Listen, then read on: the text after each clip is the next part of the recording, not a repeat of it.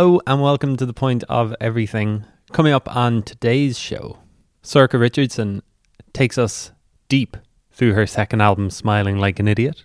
Dublin producer and DJ R Kitt, aka Robbie Kitt, talks to us about the Give Us the Night campaign, what they expected ahead of the budget yesterday, and what to look forward to at Haunted Dance Hall, which takes place at the National Concert Hall this weekend.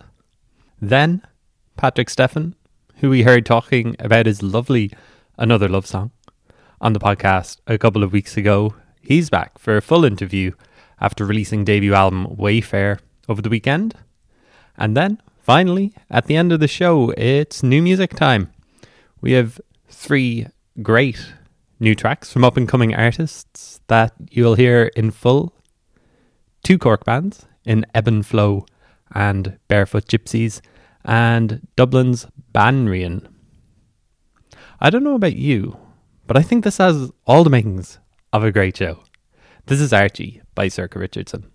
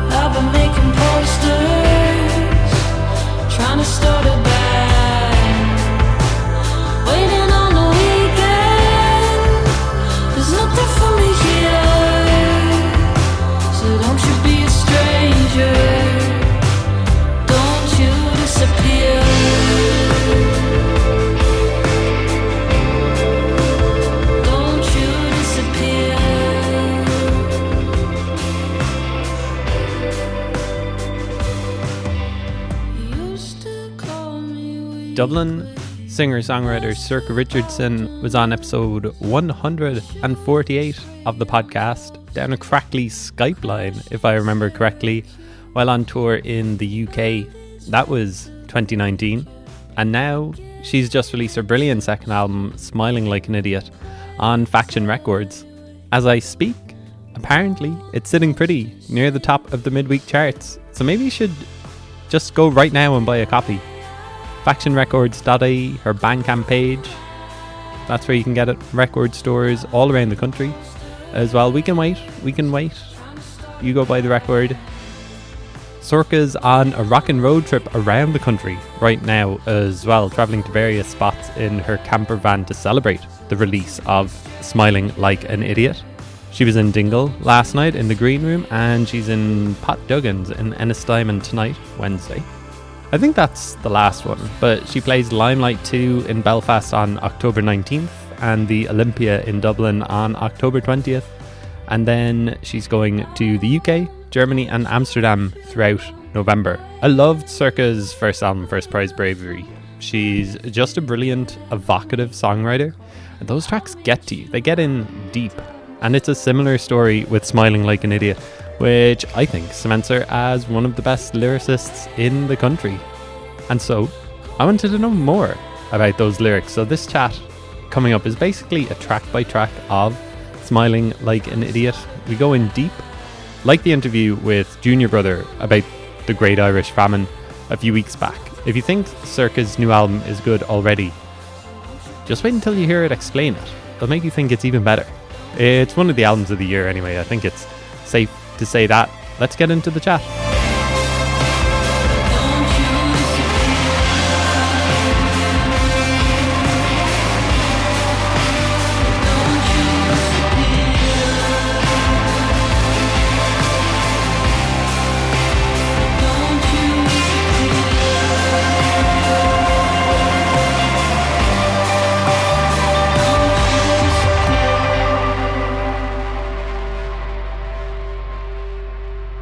How was your summer been? Did you have a good summer music wise, personal wise? Uh, summer was good. Summer was busy though, which I honestly think it's because I was at so many weddings. oh right, you're at that phase of your life. Yeah, and also no one had no one had any weddings for two years, so all of my all of my friends seem to have gotten married this summer. So that was fun. Were you playing at any of them? Did any of them? No, I made I made a speech at my friend Owen's wedding. That was just a couple of weeks ago. Uh, that which was way. Everyone was like, "Why? Oh, you're playing a song, Sorcha," and I was like, "I wish I was playing a song. I know how to play a song. Making a speech is so much harder." Yeah, yeah, I haven't had to do it. Um, but yeah, kind of weighs on your shoulders. I'm guessing. Oh God. I mean, it just you want to do. I feel like you have a very short amount of time to say everything or about Try and wrap up years of friendship in like 90 Uh, Yeah. seconds. I find it quite daunting. I mean, one of those. I think it means a lot to people when you do it, you know. But uh, that was probably the the scariest moment of my summer. The personal highlight. What about musically? You you had a good start to summer. You were playing. Uh, you were supporting Mitski. Oh yeah, actually, the start of summer was amazing. I went on tour with Villagers in Europe, so Oh, we class. did like I think nine shows um, in Germany and the Netherlands, which was class. I just adore that Villagers album, and so like, it's always nice to go on tour. But when you're touring with someone who you'd be like, like I think I had tickets for the Villagers gig in Vicar Street, which got cancelled. So then I just got to see it nine times over instead. Was it the full band show Yeah, as well? Yeah. so good. Um, so we did. Uh, that was actually hectic. I did like went straight from that tour to L.A. Like I flew Ooh. from Frankfurt to L.A. Um, to do a sh- like what the, uh, like an Irish music showcase thing in in Hollywood. Wow. Um, I was in LA for like seventy two hours, and I was total zombie. Like I didn't know what was going on. Man, living the high life. Oh my god, you should have seen me on. By the time I got home, I was like, because then I didn't. Then I I went and played a show there, and then flew straight from there to London for a show at the Barbican. I was like, I was not okay. Are you wearing like big sunglasses while you're on the plane? Then you're like, my eyes are just. I could have done with a pair, to be honest with you. Like, uh, and and then I think was it the next week I got a text about doing the Irish shows with Mitski. Amazing. So it was a pretty yeah. Sorry, I actually forgot. I forgot about all of that. So it was a pretty hectic start to the summer. Um, but like those are all things you just can't really say no to. So, um, it was a good way to kick it all off. And then I started putting. When did we? I start releasing. May, yeah, it was while I was uh, sorry. The end of that Villagers tour is when the first single from the album came out. So it's been like a combination of those kind of live shows it all together now as well, you know, and Electric Picnic, um, but also lo- like loads of press stuff. So I feel like I've spent the whole summer talking about myself. That's good. That's good. Yeah. Uh, your your experience now for the podcast. well, we'll see. We'll see. uh, is supporting nice? Is it kind of like a learning curve for like your own headline shows and like are you talking to the guys who are headlining? Like are you talking to Mitski and Conor and like seeking career advice, writing advice, or anything like that? yeah, I, I honestly, business? I love, I actually love supporting because you, the pressure is not on you. I'm not worried about like how many tickets have we sold and who's going to write a review of this. Like all of those things that you have to kind of consider a little bit when it's your own show, they don't matter. You're also playing to loads of people who don't know you, hopefully. So it's a chance to like I don't know, pick up a few new fans along the way. And then also hopefully you're playing for someone whose show you'd be going to anyway. Yeah, yeah. Like Conor was so sound on that tour. Everyone who I've toured with has always been really nice. Mitski also so lovely. Um it's I don't know, it's kind of it's kind of cool to see bands who are bigger than you do it. See the way that they do it and kind of I, I always come away from it being like learning a lot in terms of even like how they I don't know how kind of professional they are or like chilled out they are or like it's just good to see other people do it and do it at such a level. Just I don't even know if that makes sense. It's just it's it's nice to see people who are more successful than you and kind of get a little glimpse into how they sound check and how they sit up and what they do before a show and what they do after a show and it kind of lets me know that certain things are okay to do as well maybe Yeah, and I'm guessing we will try not to use the big C word, but I'm guessing after the past couple of years of having nothing on, being able to like fly to LA for 72 hours for a show, fly back to Europe, to London, and uh, being all around Europe and playing all the shows all summer, it just must be like such a relief that you're able to be back on the road. Yeah, like my my headline sh- tour from like which we ended up doing in in March. I think we rescheduled it seven times, and sometimes it would like the restrictions would change four days before the tour was supposed to happen. So, oh god, to not have to be in that, like to know to book a tour and know that it will happen is just such a relief. Yeah. And was the, you played the Academy, didn't you, in March? I played the academy, yeah. Was that kind of a send off to the first album? That was like, well, that's that's Yeah. first first prize, prize bravery done and dusted. I Let's think so because like now obviously the next shows are in October. There's Belfast and the Olympia in October and by the time we play those the new album will be out. So that means that like you need to rejig the set list. So songs from the first album will definitely fall off. Um so I think when we did that that tour like the the academy was I was like this is the last time that we'll do this some of these songs we probably won't play live again now for a while. And you know when you're playing them, like I have moved on from this. You're you're like that can go, that can go. Your cut, your cut. Kind a little bit. Yeah, you don't feel sentiment as sentimental maybe as as you might have done about them. You're you're like ruthless. you got to be ruthless towards these your I babies. Think, I think uh I don't know, so like some some of them some of them I I've actually grown to love more because of how we play them live. They change a little bit and like I like them more now than maybe when I recorded them. But there's others that I don't know, sometimes they're in the set because I know that people like them or like you sort of feel like that you have to put them in the set and then but they don't always sometimes in the middle of playing them I'm like hmm. I don't know, I don't know about this one. Uh, so it's what ki- was I thinking? yeah it's kind of it's a bit of a it's a combination of both I think. But but honestly all of this all of, like we probably have maybe about five songs off the new album that we've started playing live and they all feel really good. Like I think the new album is lends itself to a live setting very well.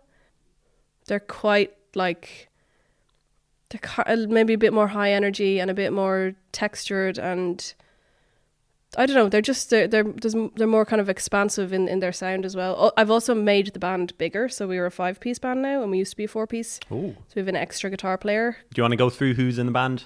Well, my band ha- we have on drums Kean Hanley, all the way from Galway. Uh, Theo Byrne plays keys. Um, Joe Furlong, he plays bass. I think he plays like with all of my favorite Irish bands at the moment. Yeah, I mean, to be fair, they're all like very busy and in high demand. Um, and then Jake Curran is our new recruit on guitar. I think I saw him playing with Niamh Regan in the summer. yes, Yeah. he plays with Niamh Regan. He also plays with Moncrieff. He also plays with Niall Horan. Oh yes, Um, yes, I heard that. Yeah, Moncrieff, who might be the new Niall Horan. Yeah, I don't know. It sounded like he was really great at Electric Picnic. But yeah, no, we I had Jake play on the album, and then he came in for a day and kind like there's loads of the like kind of slide guitar stuff, and that he he did all of that. And as soon as he did that, I was like, mm, I think I We'll need you you now. you need to be a permanent fixture. Yeah, so Great. Well, before we talk in depth about uh, smiling like an idiot, uh, talk to me kind of about what the album is about. If the first album is kind of a coming of age type album, what what do you see the new one as? Um, the new one, I think, like the the first album to me feels sort of like a kind of collage and kaleidoscope of a lot of different people and places in my life when I was leaving New York, really. So it was kind of my attempt to kind of capture all of that and get it all down and just kind of preserve it in a way or something. This one is much more focused and sort of streamlined in terms of it's mostly about one relationship and ha- that sort of happened in conjunction with me moving back home to Ireland, I think. So it kind of tracks those two things side by side. Um, I think it's maybe a bit more. I feel like the stakes in this one are higher. Uh, for What me, like I think there's the things that I'm talking about are like in some of the songs. Certainly, uh, like they're a little bit more melodramatic. Like it's like like good intentions. There's like a line about like telling someone you love them for the first time. Do you know what I mean? Or like, um, these sort of moments in a relationship or in your life where you feel like everything hangs in the balance. And I feel like, at least when I was writing this album, I was writing about the, those moments kind of occurring over and over again. Um, I think maybe musically as well. There's mm, there's more tension. It's a bit more heightened. Like the first album is kind of like a bit like a, a sunny day or something, a sunny day in your friend's back garden. Whereas this is like, you know, two a.m. and you're not sure if you should stay out or if you're going to go home with someone or you know, it's, you're you're. My brain is moving a lot more quickly on this one. I think. Yeah, you've got that song on the first album uh, about like a sunny day and a let's go back to this day in July. High in the garden, yeah, yeah. I mean, that's what you're talking about. It's like ah, sunny day. Yeah, I think that the first album there's a lot more of like, oh, I had a lovely time. Let me like write this down and we'll remember it forever. Whereas like this album is more like, what if, you know, what if this thing doesn't go my way and you never talk to me again and my life will be over? Like I think it's it's Wow, that is melodramatic. yeah, I know, I know. I, I think, I think, at least to me anyway, it feels. M- the moments that I'm singing about feel more significant. Great. Um, how long have you been living uh, back in Ireland from New York? And are you tired of being referred to like as, you know, like oh, she grew up in New York? Um, I moved back in the summer of 2017, so what, that's like five years ago now. Yeah, five years. Wow. But I spent the first year I was home, like I really, I found it so hard to, um, to settle, honestly. So I kept just, I kept just going back to America.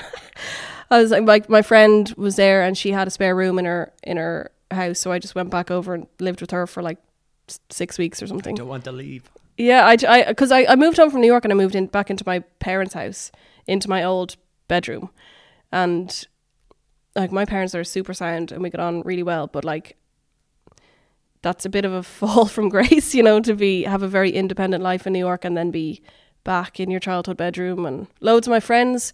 Like I was in New York for eight years, so by the time I came home, loads of my friends didn't live here anymore. They'd maybe moved away. Everyone's lives had really moved on, and I didn't I didn't know what my life in Dublin looked like at all. So took me a good year at least to to find my feet a bit here and even want to be here at all.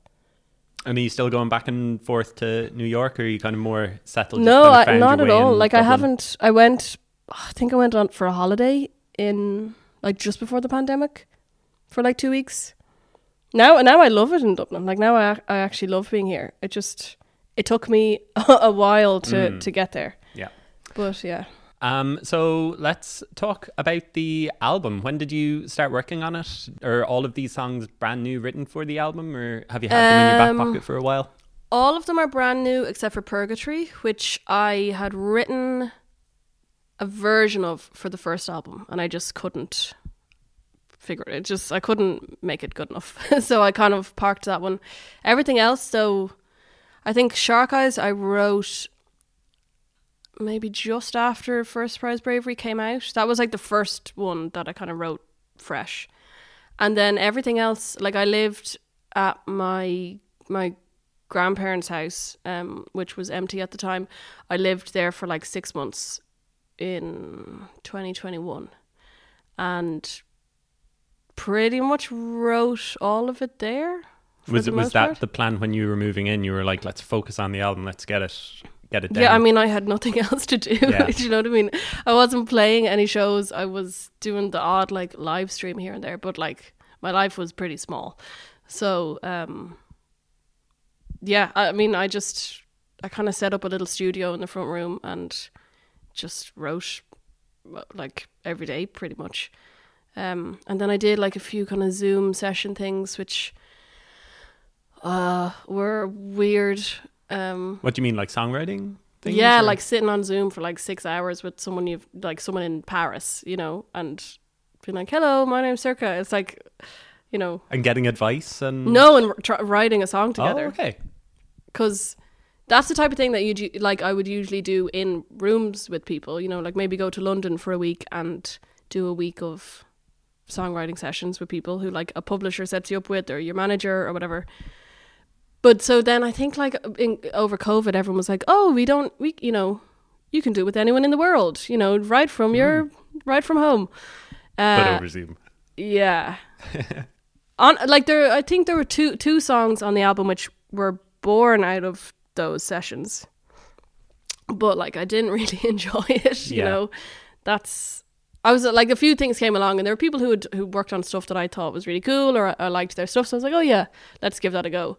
But I wouldn't be rushing back to do that, you know. So cuz then always I'd I don't know, it's just it's like I'd all I'd be doing it and like my girlfriend would be in the other room and I like I can't it's so hard to to to write music when you feel like someone can hear you do it. Mm. It's so embarrassing, I think. It honestly it's more Like mortifying. singing the lyrics out loud. yeah, or just like fumbling your way through like lyrical ideas or like like that that is a vulnerable process anyway. Mm.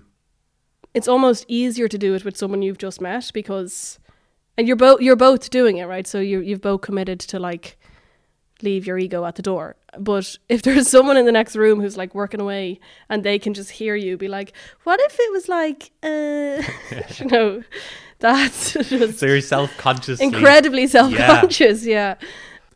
And so, what comes first when you're kind of talking about this concept of the album? I won't call it a concept album unless you want to call it a concept No, album. I don't I think that would be a stretch. Um, like, do you have the idea for the album and then you write the songs about that, or did the songs come first and then you're like, oh, this is what the theme of the album is? Yeah, for me, it was definitely the songs come first, and then I kind of make sense of it. Um, I just I can't do it any other way. Like me and Gemma Dunleavy were actually talking about this at Electric Picnic the other day, and she was saying that she works the exact opposite. Like she has a concept and she writes to it.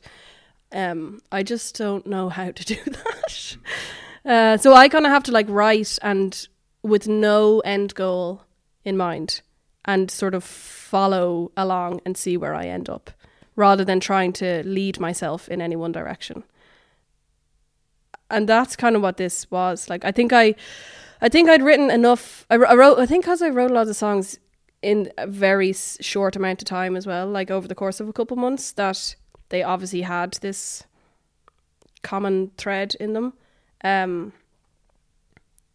but like I don't know there was I, like for a, for a while I was like this album is way too happy that it's so it's going to be an, so annoying for someone to listen to it because you know if if someone else is like you have a friend who's like falling in love and all they want to talk about is their partner and how in love they are and you're just like okay I get it I was worried that my album would be like 45 minutes of that but then it actually it's not that at all I I don't think it's that happy at all Uh, some of the choruses certainly uh, don't don't make me think that it's a super Yeah. happy album. Let's work through the songs. I've picked out lyrics to all of the songs on the new album, so we'll see if we can tell the story of it through uh, the lyrics I've picked out, and hopefully I've got the lyrics right. Yeah. you know when you're listening to a song and you're like, you think you've got the right lyrics, and then suddenly you realize you don't at all. So the first song is called Archie. Um, you've got a line. I've been making posters trying to start a band. Is this a very nostalgic song? It sounds like it's you at a very young age. Yeah, that's a song about, you know, you and your friends when you're like 15 and you you're sort of talking about what you'll do when you grow up and what your lives will look like. You, I think you have all these sort of like shared dreams with your friends. Or at least I certainly did. Like me and my friends used to spend hours being like, you know, lying outside in the in the garden, like looking up at the clouds and being like, and then maybe we'll go on a tour and we'll make an album and you know all of these type of things.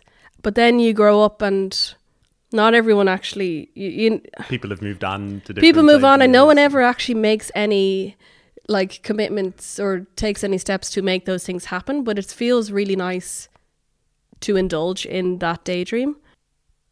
So I think that song for me is sort of about like like looking back at your life and th- I think there's people who make a huge make a a big dent in your life and who you are and where you end up, but you totally lose touch with them. But just because you lose touch with them doesn't mean that they're any less important to you. So that's a kind of like me now looking back at my younger self and trying to reconcile the two. Is Archie your real name? Um, no. I, won't, I won't ask. I won't Archie is like, uh, I mean, everyone has an Archie. You know what I mean? Ar- Archie's a real person, but it's a it's a a pseudonym. Is that the right use of the word pseudonym? Yeah. Yeah. um so did you ever wobble like in terms of like wanting to make it in music? Is it just like I mean, I imagine it's just so hard to actually stick to it and like make it as a career. Honestly, I feel like I tried to convince myself to do something else.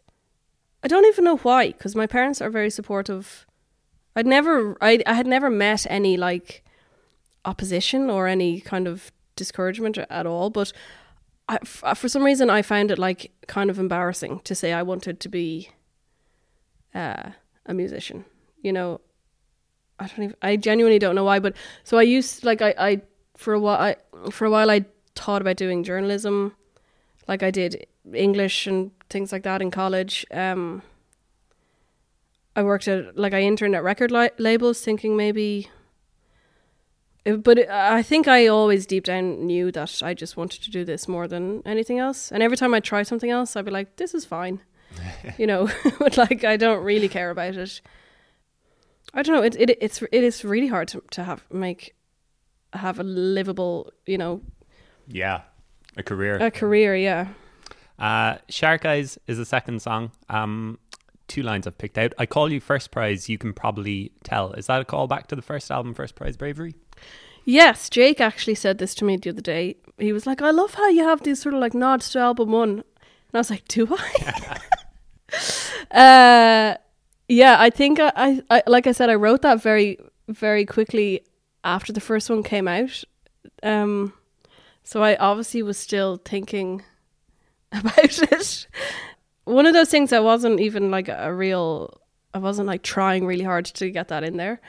It just I don't know, it just came to me and it felt like it fit.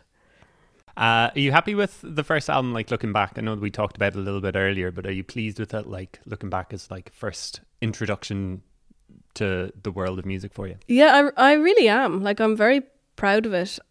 The thing that I, I sort of I remembered when we made album two is how hard it is to make an album and how hard it is to make a good one. You know, there's so many points in it where you where you're not it, it it doesn't sound the way that you know it should, or you're and you're not sure why, and uh, things just don't sound good enough and they don't sound right, but you're not quite sure how to get from A to B. And so I think making album two kind of reminded me of what a challenge it is to make an album that you feel good about. So I think I am even more proud of it now that I've done that, gone around, you know, the the circuit one one more time and Yeah. sort of re-traumatized myself. Uh, there's a line, I think it's just before the chorus uh, in Shark Eyes. You say, Everything from here is about to change. Is that kind of introducing the theme of the album that we're about to get into?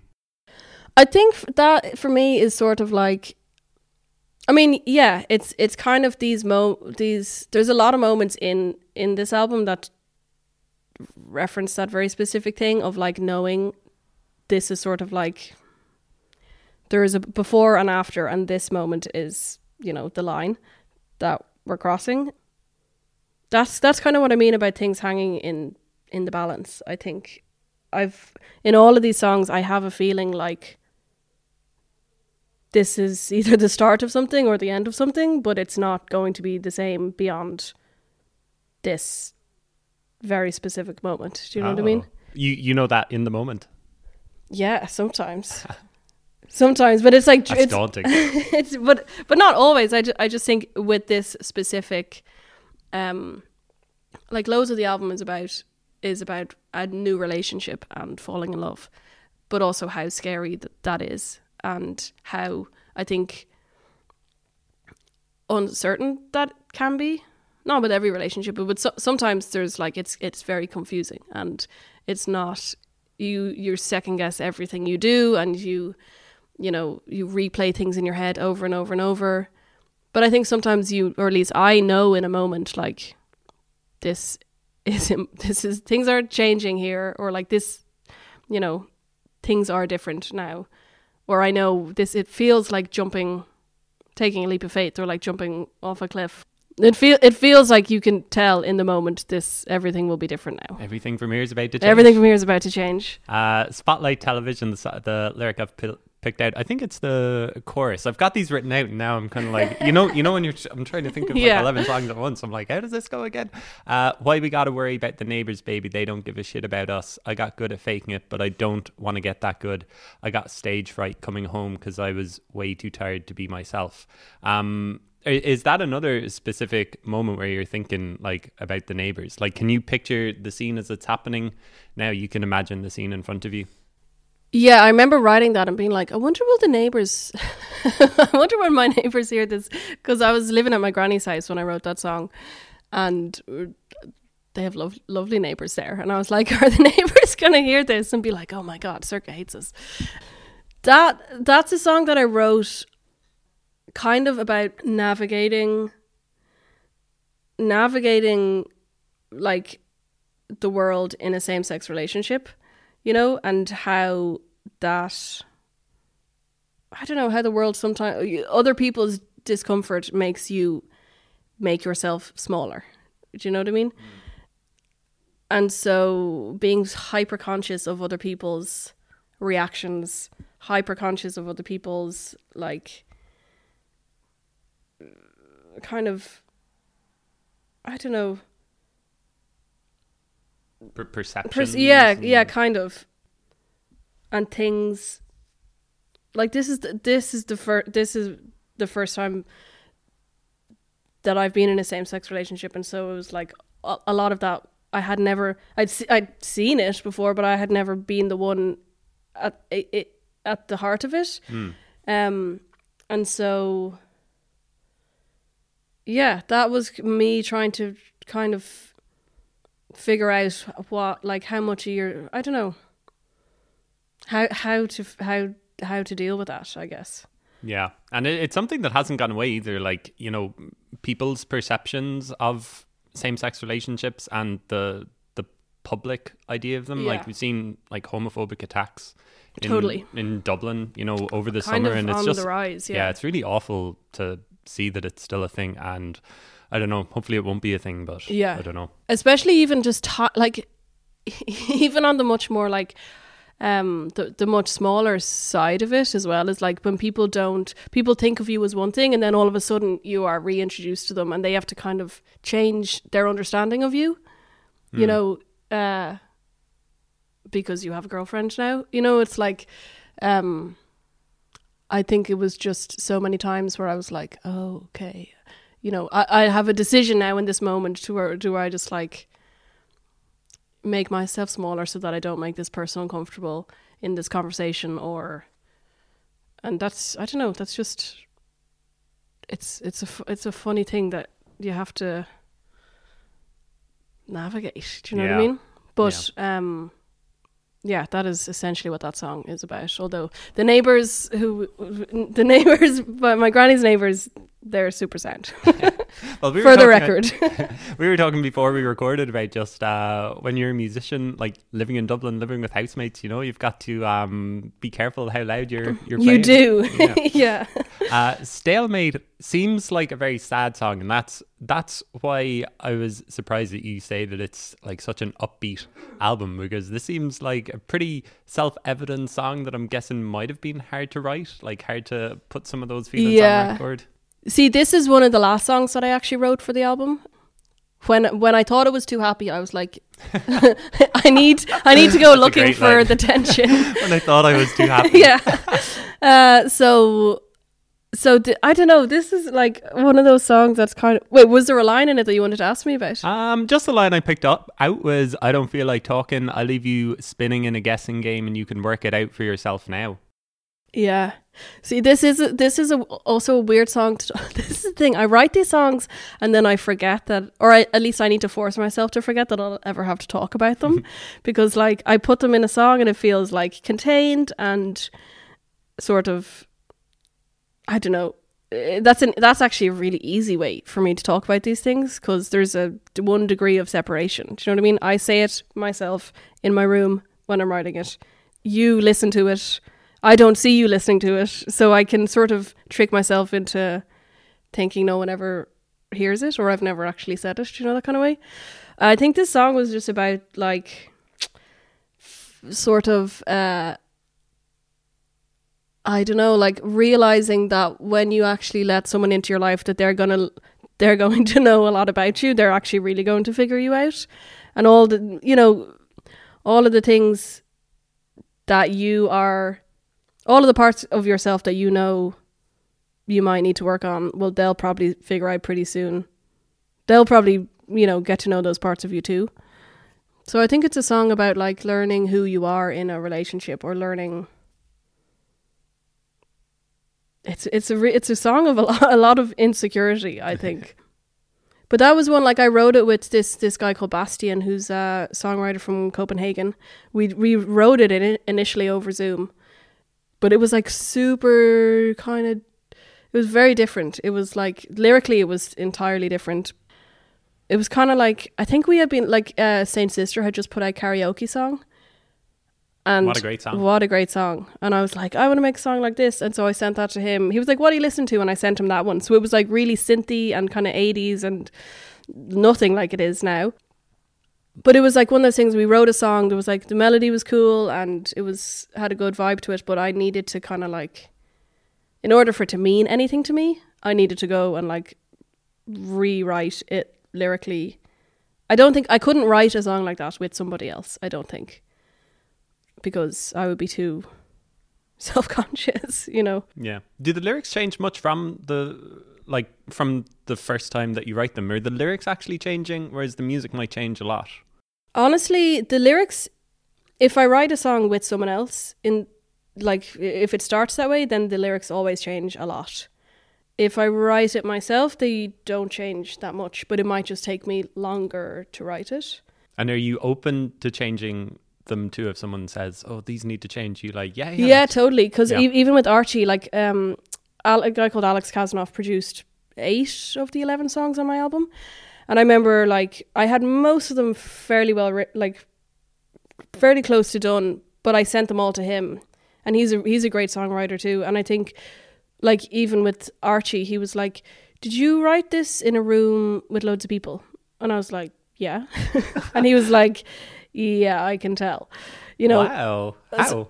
He was just like it's not anchored to anybody's point of view. Like it's it feels like i'm a bit confused about like so so i, I went back and i rewrote it. Not loads just a little bit. He was like i think just can you just anchor it in your own experience a little bit more you know so that the perspective is is clear and you know and and honestly I wasn't that keen on that song until I did not that I wasn't keen on it. I thought it was I liked it but I wasn't like I didn't feel that emotionally attached to it at all I I actually wasn't going to put it on the album until we kind of sat down and reworked it like that and because I guess it, it was just felt a bit like a song a, a cool song you know but if you only have a certain amount of space on an album and you're going to probably sing it over and over and over again for a few years like I need to feel like it it means something to me. So yeah, I'm definitely open to to changing. But then sometimes people are like, you need to change that and I'm like no. no, you need to change. Yeah. Uh, Courtney Barnett is the influence that came to mind while I was listening to Stalemate. Is she a big influence? yeah, I think she's class. I think she's underrated too. I feel I like think she's really underrated, but also like I feel like when she first came out she was huge. Mm. I actually love her second album. I think the second album is so good. Uh, how tell me how you really feel. That's what it's called, isn't it? Yeah. Yeah, I I think she's brilliant and so funny, and it's so hard to be funny in songs. Yeah. That first album particularly is very funny. Yeah, it is. Yeah. Um, so she's an influence. Yes. She is like She's a killer guitarist as well. She's so good. unreal, Have you seen yeah. them live? I actually haven't. Man, unbelievable live show. I saw them playing in the Olympia, I think, around oof, I don't know December a couple of years ago, and I thought that they were unbelievable. Her the Glastonbury coverage of her Oh, set was unreal, Yeah, and there's only three of them as well, isn't there? uh, yeah, three. I don't know if they added a fourth person, but yeah, I love a three-piece band. I know. As well, there's something just really, really cool about it. I know. um, Purgatory is the next song on the album that I wanted to talk about because we're working through it track by track. Don't you know uh, that we could be so unhappy here? That's um, the chorus, and it's about something that's really sad. It's about kind of the breakup of a relationship, and I mean, like, how do you go about writing something like that? You know, like a, a chorus to sing along with. It's something that's about something. You know, really sad. Yeah. I think like my sometimes my favorite type of music is like really sad songs that are kind of dressed up that that are sad songs that are not like acoustic piano ballads. Do you know what I mean? I think there's something so cathartic about like taking something really sad and making it uh, like something you can play live and it'll feel very triumphant. I feel like this song did start. I did. I did start out writing this on the piano though, so maybe that's why it started there. Cause the next song is um, 525. It's a you and an acoustic song. It's one of a couple of acoustic uh, songs that are on maybe the second half of the album. I would I would have thought that that's where you start your songs rather than the piano. Do you kind of alternate between them? Yeah, it kind of alter. Like I'm, I'm a better guitar player than I am a piano player. So sometimes I actually like writing on instruments that I'm not that good on, because, uh, like, I can't overthink it. It's a little more impulsive. Um, and al- also as well, sometimes I'll start a song on the guitar and I get stuck, and then I move it to the piano, and then I keep bouncing back and forth between the two. Um, it just, I don't know, it, it like it just breeds a bit of fresh blood into it or something if I do that. Yeah. And line on 525, Dublin City shutting down. Uh, is this one of the themes of the album as well? You kind of like thinking about Dublin and your place in it and the state of Dublin? Yeah, I think like there's there's a few songs on the album where like Dublin is a key like a key kind of character. Um this one and probably smiling like an idiot the most. Uh and hard to fake it. I think those three Dublin is pretty important to the three of them. Yeah, that song is really just about me not knowing if a particular moment was the start of something or the end of something, you know? Like is this is this a relationship starting or is this a relationship ending? And I'm not sure what to do if it's it ending. How do you feel about Dublin now? Like, just, I mean, dare I ask? uh, I mean, it's it's weird because I I'm one of those people right now who's like I'm I I I love being here. I love the people here. Like I know you recently interviewed Joe, my bass player who's just moved to Berlin. Like my entire band now as of this year all live abroad. No, really? All of them. wow. Kean and Jake live in London. Joe and Theo live in Berlin. Um, and I don't know that that would have happened if it wasn't for the housing situation. I mean, for Theo and Joe, it definitely wouldn't. Do you know what I mean? Um, I don't know. It's it's it's kind of depressing Yeah. to be honest with you. Even um, Like Saint, Sis- Saint Sister had that song uh, Twin Peaks a couple of years ago where they Yeah. sing uh, "All my friends are in Berlin now." Yeah. So it's been a growing theme, but yeah, it does seem. I don't know. I think it seems way worse now, now than it did like three or four years pre-pandemic. Yeah, I really think so. Um, and it's just, I don't know. I feel like I talk to everyone, and no one feels like they have any hope about what their future will look like here. Um, like, especially for musicians as well. Like sometimes, well, not for, honestly for everybody. Like my one of one of my housemates is a primary school teacher, and like we, it's not any different for her. You know what I mean? It's not just people in the music industry. I I don't know. It's like. I'm I I I always feel like I'm trying to tell like remind everyone of what's so great about it, but then and it just like encourage them to stay, but like I totally understand why people leave, and I think more and more people are going to leave. And But you're happy in Dublin. You're not thinking about leaving anytime soon. I'm not thinking about leaving at all. Like I, I would consider leaving Dublin to go somewhere else in Ireland, but I, I really would. I have no desire to leave Ireland at the minute. Maybe also maybe it's because I got so much that out of my system. I've Yeah, like yeah. I was gone for so long that I, uh, like You're telling everybody else to leave. yeah, leave Ireland to yeah, love yeah, more, yeah, guys. yeah, maybe.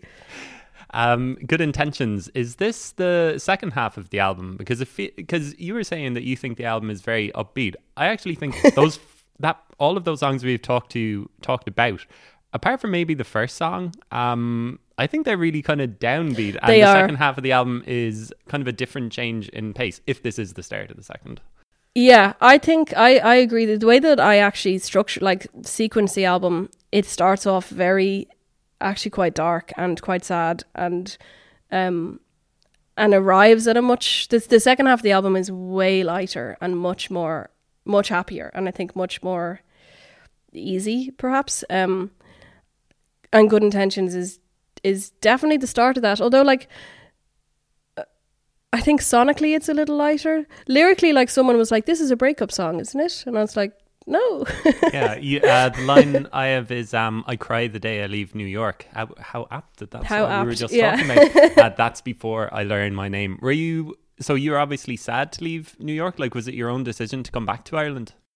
it kind of was like my visa and my lease on my apartment were ending the same week, right? And you so like, "This is a sign." yeah, I had like I could have renewed both, but it would have been a lot of money and a lot of work and. Uh, I, I think I, I genuinely I think I was ready to leave New York. I don't know that I was ready to come back home. Like, so, but I had nowhere else to go.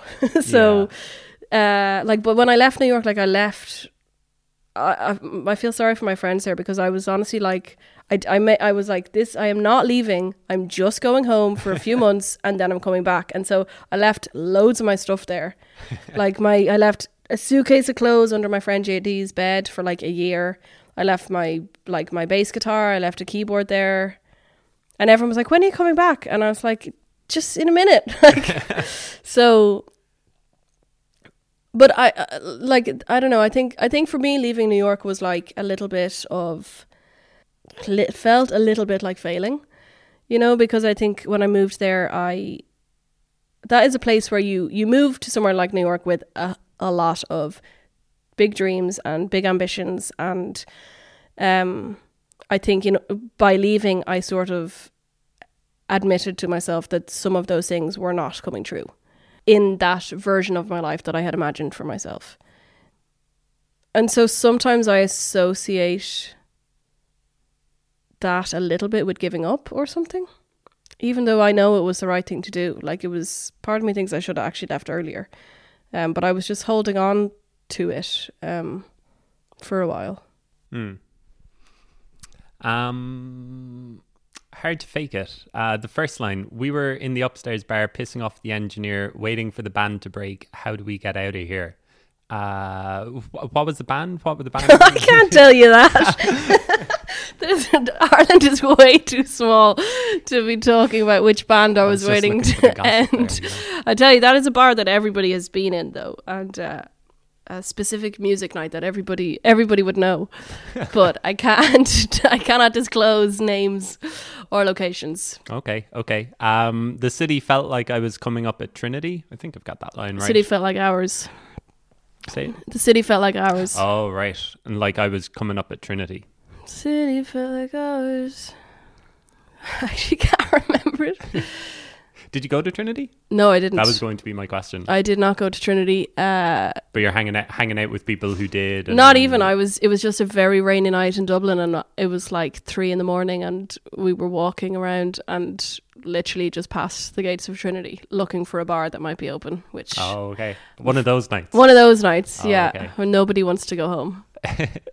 um, so a holiday uh, is down to the beach. Now the lights almost faded with two glasses of wine that we took from the house. This is—I think that you kind of answered this earlier. Like this seems like very specific moment, and so like when it's happening, you know that oh, this might, I'll store this away. Yeah. Like I don't know if it's weird. I don't know if people like there are I don't know, I think there there's certain moments in your life that as they are happening you feel like they are really significant. And sometimes they do have a kind of poetry to them and a kind of romanticism to them. It's not that in those moments I'm like, this will make a great song, you know, but I, I, I actually think I experienced them and I remember them in a very specific way that I ca- that I can't help but like write it down and and re retell it or or something. Um, Do you keep a diary? I go through habits where I do, and then I forget, and I don't do it for a couple of months. Actually, when I was when I was doing this stuff, I was keeping a diary. Hmm. Um, when I like for the the couple of months, like when I wrote this song, I was keeping a diary, and I remember. I remember like parts of it because sometimes in, I will also just draw pictures. Um, but yeah, that that that's that was just a song that I or a moment where I felt like everything felt incredibly heightened and there's so much detail in that song, you know, and I knew I don't know that I knew I, I don't think I knew I would write a song about it, but it's one of those things that stays in your head so vividly that like almost the only way to get beyond it is to is to write it down. Yeah. Um. A- another line that I picked out from that song is "That's my first name. I like the way you say it." I'm guessing you get a lot of variations on Circa, Sorcha. Especially when you live in America and you have an Yeah. Irish name. Yeah. What's your favorite? Do you have any favorite um pronunciations?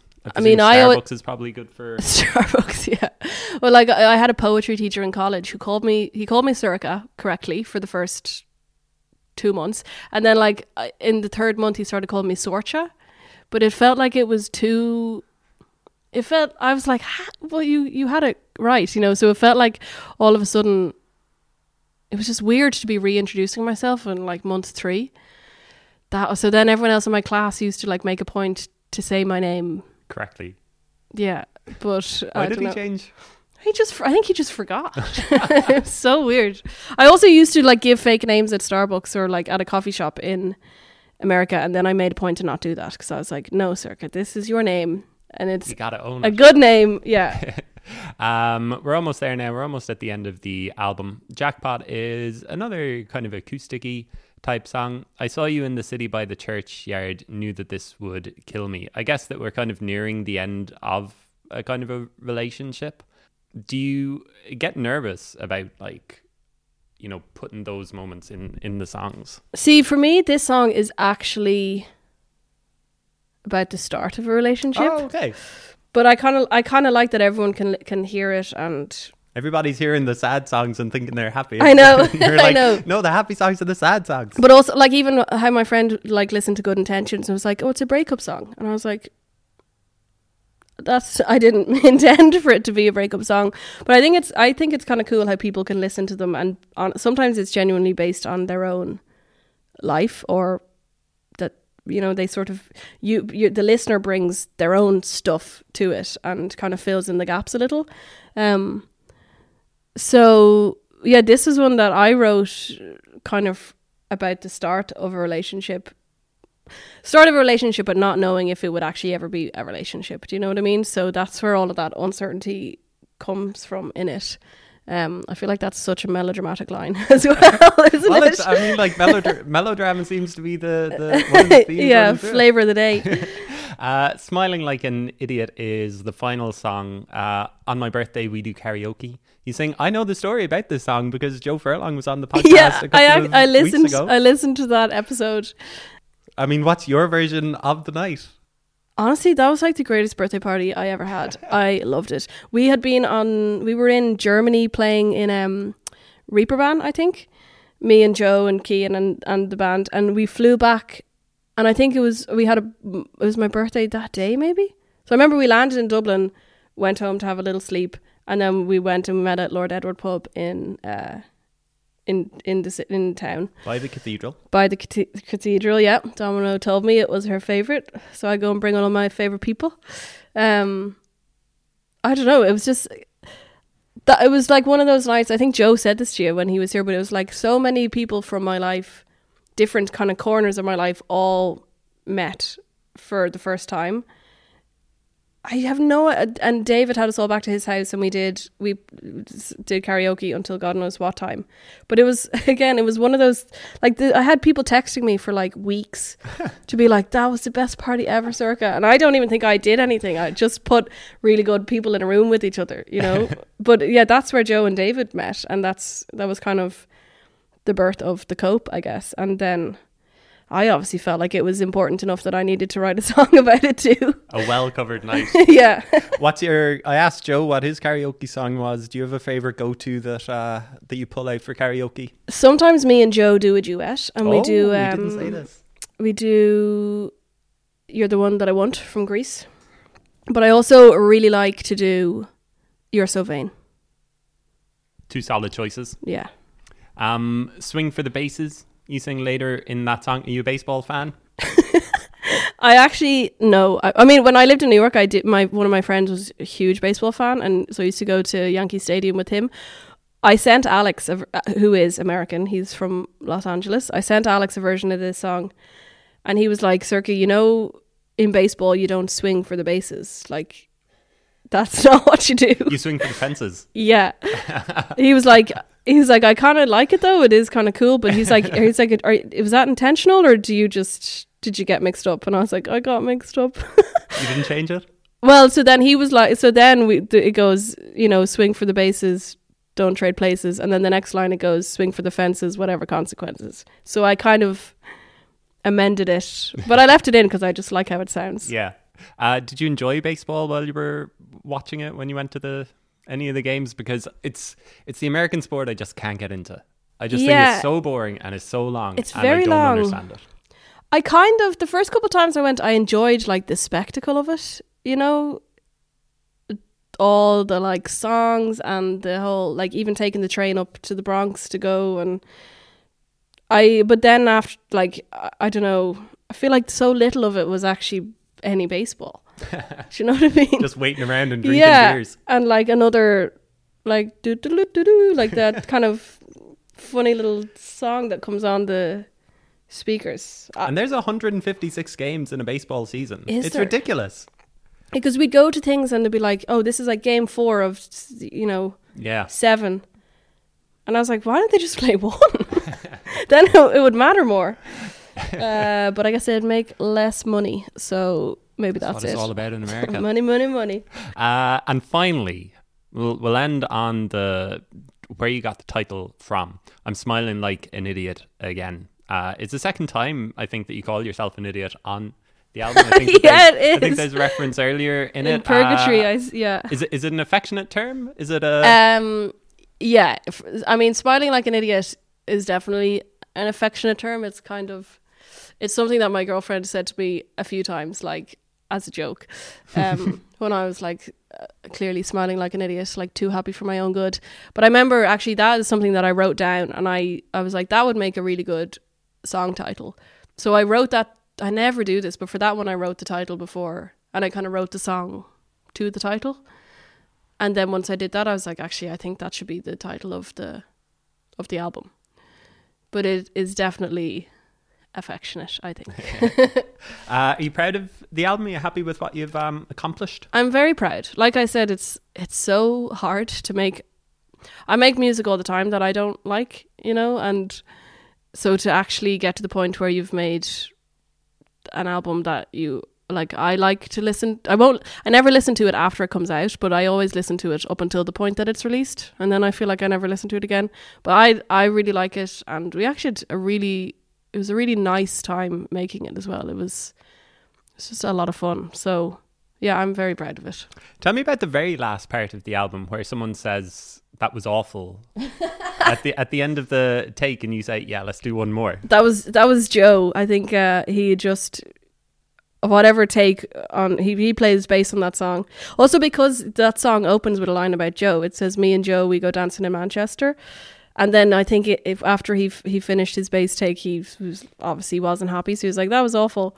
And is that the take that you used on the song, or is it a? We definitely used parts of that because I didn't. We didn't even. We, we definitely had that that's the only reason we we heard it, you know, because we we we left it in and was just running. Um, I don't know. I think it's it just that seemed like it would be a shame to take it out, so we just left it there. And have you started writing morning music? Have you got a couple of new songs under your belt already, or kind of waiting and seeing? I I do like I actually I had a lot of stuff written for the first one. For this one, it's not for the first one. Oh my god, I had a lot of stuff written for this album. Probably like two albums worth of stuff, and some of them just weren't right or they weren't they weren't there yet. But there's there's a good few that I think just need a little bit more work and could I would like to release. So I do have a few in my pocket, but uh, I think I also just need to take need to not write anything for a little while and then come back with kind of fresh fresh head and ears and fresh ideas. Cool. Well, hopefully when that comes out, we can do it again. We can talk. Yeah, through all, we can. we can talk through all of your inner turmoil Yeah. and all of the lyrics on the songs. Just if you become like a more abstract writer, I don't know if that. What'll we do? I know. I, I'm not gonna lie. I've tried. I've tried to do that, and Just I tell me what it's about. I have not mastered it yet. well, maybe in time. Maybe in time. Maybe in time. Cool. Well, listen. Thanks for chatting through the whole album, and congrats again on on making a great album. Thanks so much, Owen.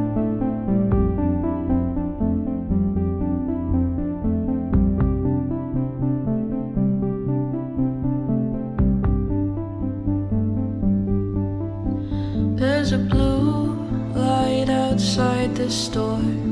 The bell chimes with the sliding doors. Got my shortcuts, so it won't be long. Leave your car outside with the engine on. We pass the flowers and the magazines. You're turning heads. Oh, I guess we caused a scene in the spotlight. But you wear it well. I call you first prize. Can probably tell,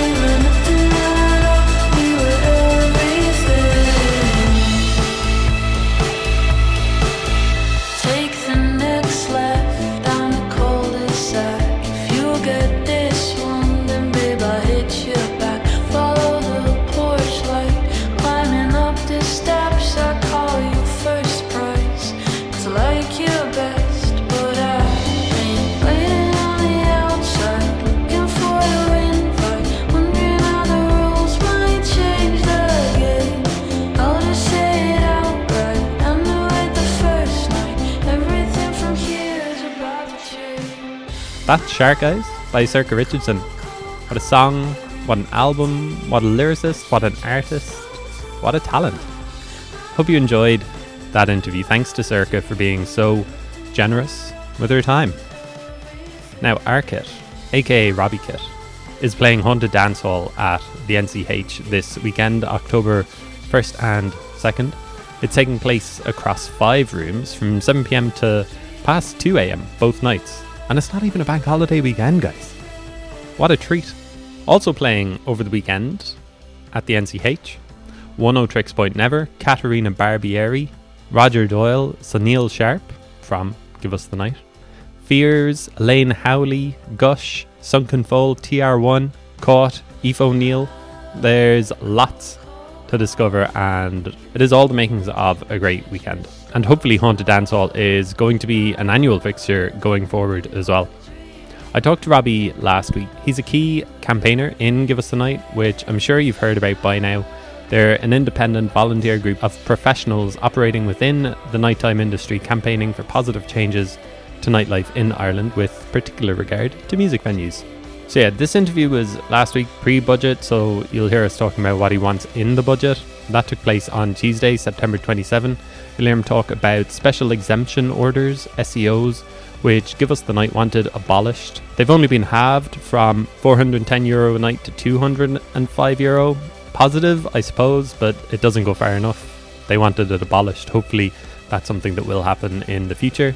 Also announced a 6 million euro nighttime economy fund, which is aimed at driving footfall into towns, supporting performances, soundproofing grants to support venues, as well as eight nighttime advisors who will lead reforms nationwide, according to a report in the Irish Times. Finance Minister Paschal Donohoe said in his budget speech that longer term reforms will be announced when the general scheme of the sale of alcohol bill is published within weeks. As Robbie says in our chat, the devil will be in the details. So, yeah, we're talking pre budget. Those are the key details you need to know about since here he is on the Point of Everything podcast. Buckle up.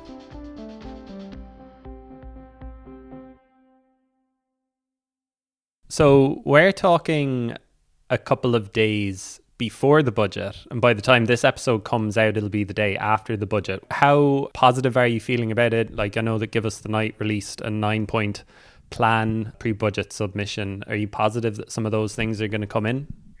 Um, yeah, it's like listen, it's it's like with anything with any sort of political like kind of campaign or the endeavor to change any sort of kind of legislative condition around cultural activity, you know, um, I don't think positive is not really the word sometimes in terms of your hope of the outcomes. It's like persistent, I suppose, is the word that I often frame and like trying to retain persistence in the face of, uh, I don't know, kind of like yeah uh, just obstacles that constantly pop themselves up. Like the legislative process and the political system is just, it's just very slow and it's very slow to adopt ideas. And like the one of the like the top proposal in our pre-budget submission is about space. It's about capital funding schemes about the idea that we should enable basically small arts organizations to be able to buy their own spaces and then give them control of the spaces in that way so that they can protect themselves against many of the forces of the market that kind of just like eradicate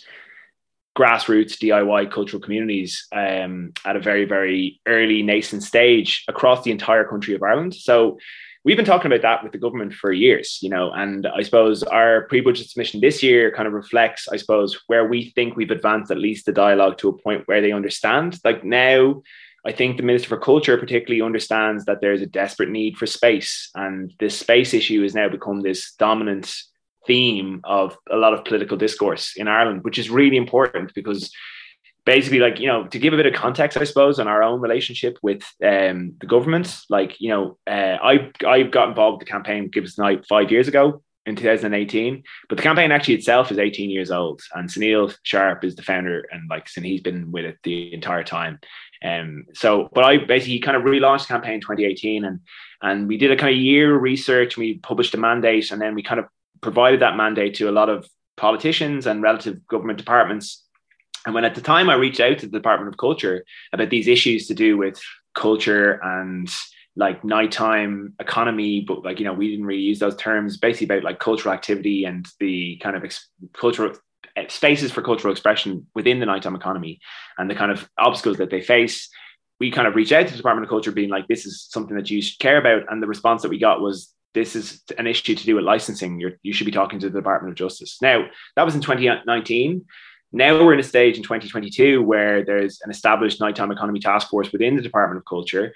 Like we are able to attend monthly nighttime economy uh, task force implementation group meetings, which brings together stakeholders from so many different government departments, which actually have roles in the like reform of this area. So, like you're talking about the Department of Culture, but also the Department of Justice, Department of Planning, Department of the Environment, Department of Health, Department of uh, uh, Transport like the OPW, National Cultural Institutions, the Arts Council, loads of different public actors, and people are able to get around a table and discuss, right, how are we able to actually coordinate these multi-department, this this more multi-departmental approach and actually address these issues. Now, that is something that just doesn't really happen in uh, in, in an Irish governmental context, and so.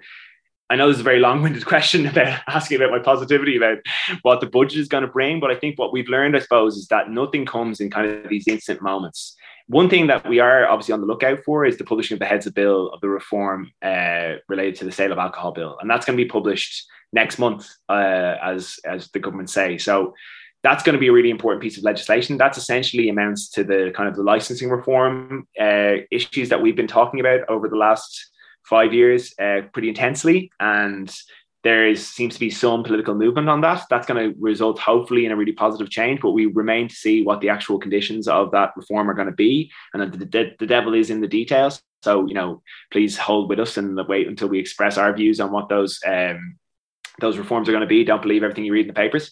But like, yeah, basically, it's just one of those things. The involvement of this campaign has just been a, it's been a kind of a, a real. It, it's been a test on my capacity to stay positive about change and about like affecting change in Ireland, particularly. But I still do stay positive, and I still think it's possible, and I still contribute my time towards the campaign because I think it's worthwhile. So, you know, maybe I've gone insane, but I am actually relatively positive. I was going to ask, like, on on one hand, do you kind of enjoy it? The kind of, I guess, the kind of tete-a-tete sitting at the table and trying to convince these people of some of your plans. On one hand, do you enjoy it? And then on the other hand, I presume, yeah, you're banging your head off the table a lot of the time as well, just waiting for this slow bureaucratic change to happen. Yeah, like, I suppose enjoy is not the word because it's like it it the the response is is just not fast enough and it's not urgent enough. And like, so I suppose like, you know, we've been trying to communicate this as an existential crisis for five years. And like now, like, you know, the DIY spaces are already gone. You know, there's a lot of people talking about how businesses are going to be threatened now by this cost of living increase. And I think it's really interesting about like DIY cultural communities. because I think often they're actually on the front line of that um, of that type of kind of uh, precarity. And you lose them first. And now like there's like very, very like legitimate concerns like coming from business communities about like how their capacity to survive this like you know incoming cost of living cr- crisis you know and that the reality is that crisis has been facing cultural communities for years for years and years and years so like we're going in there and we know this because like I spend pretty much all of my time as part of these type of communities. You know, I volunteer with these type of organizations and I put a lot of my time into trying to help out with these things. And I understand how like precarious these things are and how I'm struggling pretty much every volunteer organization in the entire country, not just cultural organizations, just any volunteer organization across the country of Ireland are. And like how how little time people have to commit, how how hard it is, how much emotional labor goes into it. So like I suppose it's hard to enjoy it when you kind of know that that's the case, you know. Um, having said that, it is I do enjoy com- communication. You know, I like I'll, I'll, be honest about that. Like you know, I like to communicate things, and I do find it satisfying when things that we are saying become, uh, I suppose, much more accepted as discourse uh, like themes within a political context. So, like, let's even say, for example, I've been tr- going on, harping on for three or four years about the need for small spaces for DIY cultural communities and trying to express this idea that if you don't have small cultural spaces which are completely incubated from the demands and the wants of the market, then you'll never have this kind of original pool of creative material, which can go on to become really like, you know, uh, economically viable cultural products. Like there's not, this is not to say that this is not a, like an economic argument. And I've been trying to communicate this in a way in which like they seem to like the government can understand it but not just understand like not just co-opt our language and start using it as a press release because that's something that you have to be aware of as well so it's like it is this dance you know um, and I, I do enjoy communication, but I suppose I understand what the stakes are as well. So that makes it not really enjoyable. I, I I have to say, like even in preparation for gigs over the summer, um, it gave me because like the last few years during the pandemic, I was a lot, a lot of my time was going into the campaign, and I wasn't really putting a lot of time into my music and being able to do that over the last couple of months has really kind of shown to me what I actually enjoy doing. And like, I enjoy making music. I enjoy DJing, you know, and I enjoy sharing that type of stuff. That's the stuff I want to do. I don't want to be doing this, even though I enjoy communication. It's quite frustrating, really, to be honest. that was one of the things I wanted to ask you. Like, how much of your time is actually going into Give Us the Night? I'm presuming like this is a particularly busy, busy time as well, pre-budget. Mm, yeah, like it's like it's it just varies, you know, like, and it's kind of like any volunteer organization, like, you know, the expectations on your time commitments can't be the same as they are within like kind of a typical employment context, you know, so you just have to kind of give what you can. Now, I've been fortunate in that I was like able to get some funding last year, for example. So it allowed me to like divest a lot of my time towards like organizing with volunteer organizations. And so, like, so last year, pretty much like my, it's been a, I, I would equate it to a full time job. You know, like saying like there's uh, like a week doesn't go by in which I don't put hours into the campaign but I'm also spread across a few different organizations. So I suppose like those hours go in different places at different times. And so it's just one of those things. But like the campaign itself as well is like, you know, it's it's it's grassroots and it's DIY and like um and I I I always have to say this when I talk about this, like, you know, I, I do contribute a lot of time towards the campaign, but nothing compares to what Sunil puts into it. The guy is the most legitimate person I've ever met in my life and incredibly inspiring. And like the amount of his life he's dedicated towards this is insane. Like, then I definitely can relate to the effects that it has on your personal life. It's like it is one of these things where there's massive issues here, and like I don't think people are aware of the scope of the issues that kind of Ireland faces on a policy making level, like the kind of the amount of progress that we have to make to ensure that the conditions are there for some sort of progressive society as we move into the future. Like there's a lot of work that has to be done. One of the things as well that we've really learned through this campaign is that like campaigns aren't just about raising issues and highlighting awareness about them.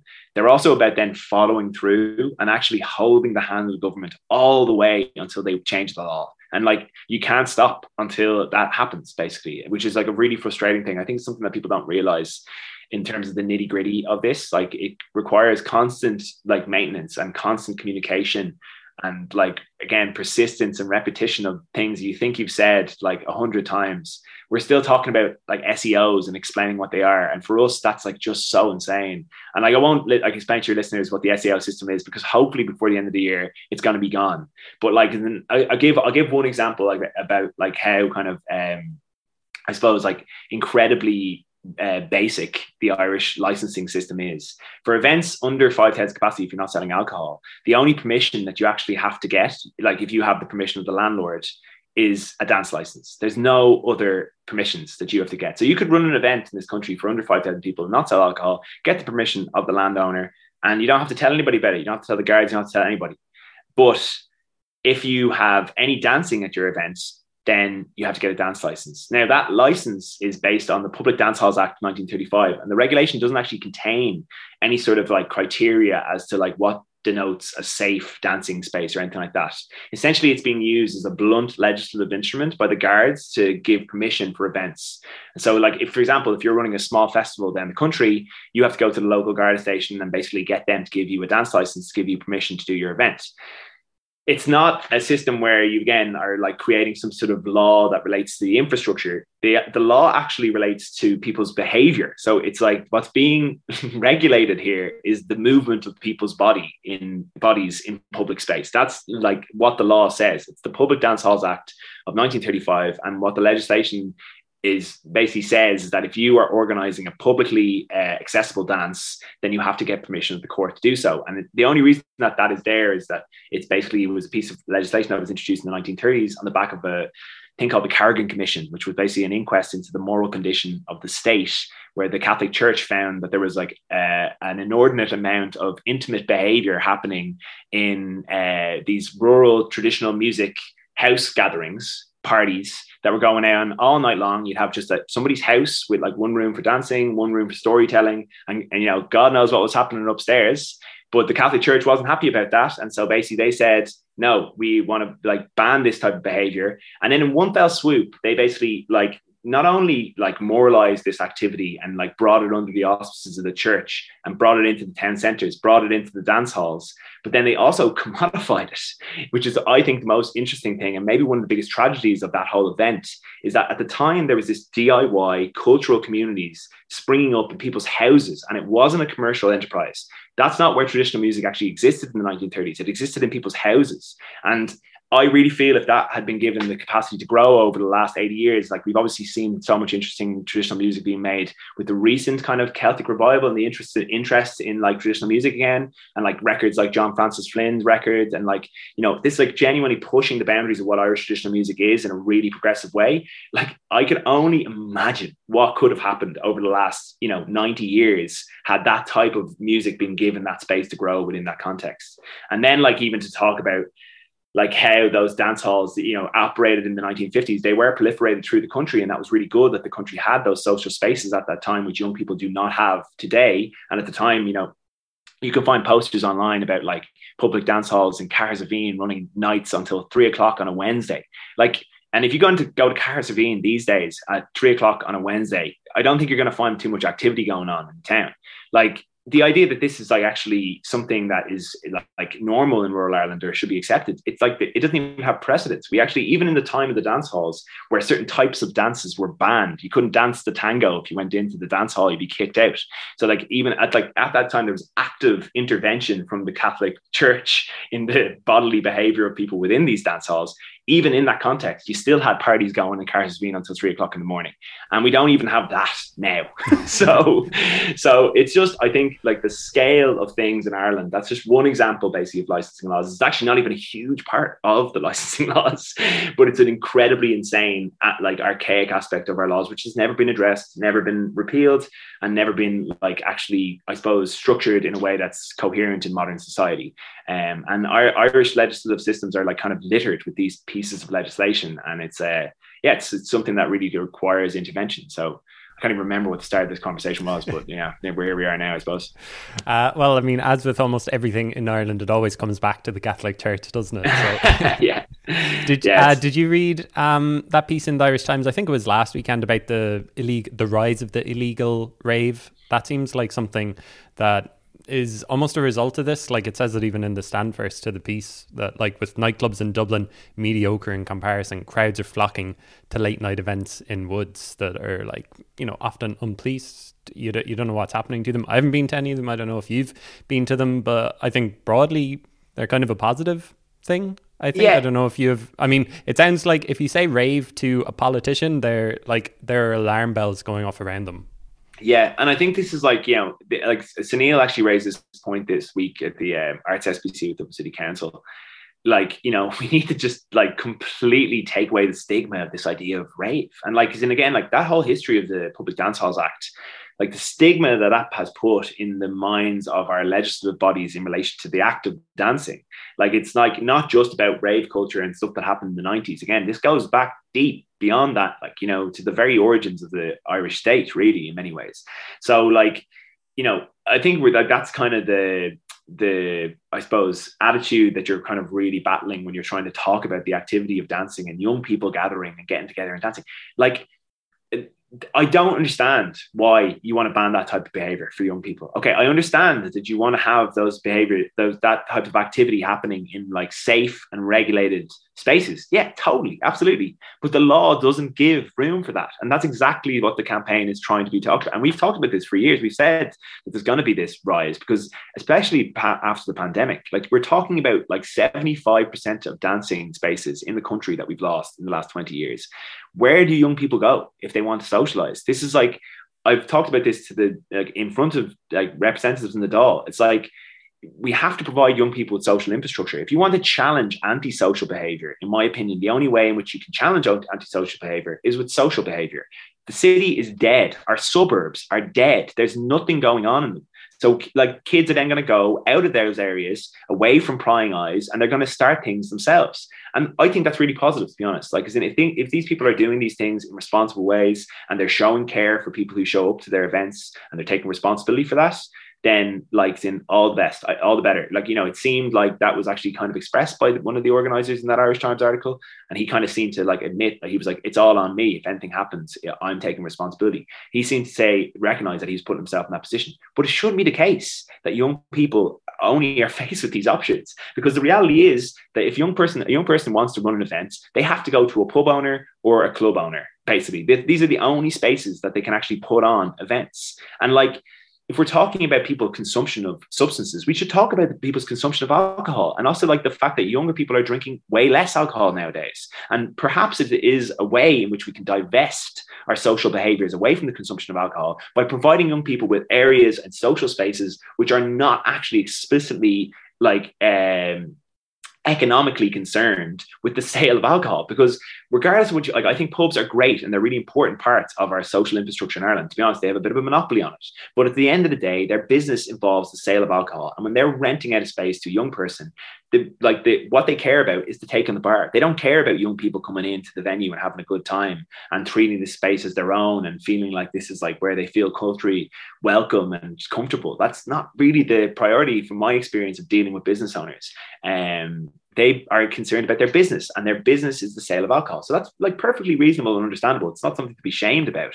But if you want to provide young people with safe options and places to go, then you need to provide them with more access to more infrastructure. It has to be different places. And like that can include art centers, it can be, include community centers, it can include just a black box anywhere. It doesn't have to be complicated. Like as, in, as long as the space is safe and like I can meet like regulatory requirements, then it, they should just be allowed to do things. They shouldn't have to run through loads of hoops to organize these events. And it's inevitable then if they are provided with these inaccessible routes towards infrastructure that is inadequate anyway for the types of events that they're trying to put on, that they're just going to go and do it themselves. And I think more power to them. You know, again, this is what I say is like the government has taken too long in acting on this, and like young people have been just betrayed. Like young people are no fools. They understand where they stand in the economic priorities of the state.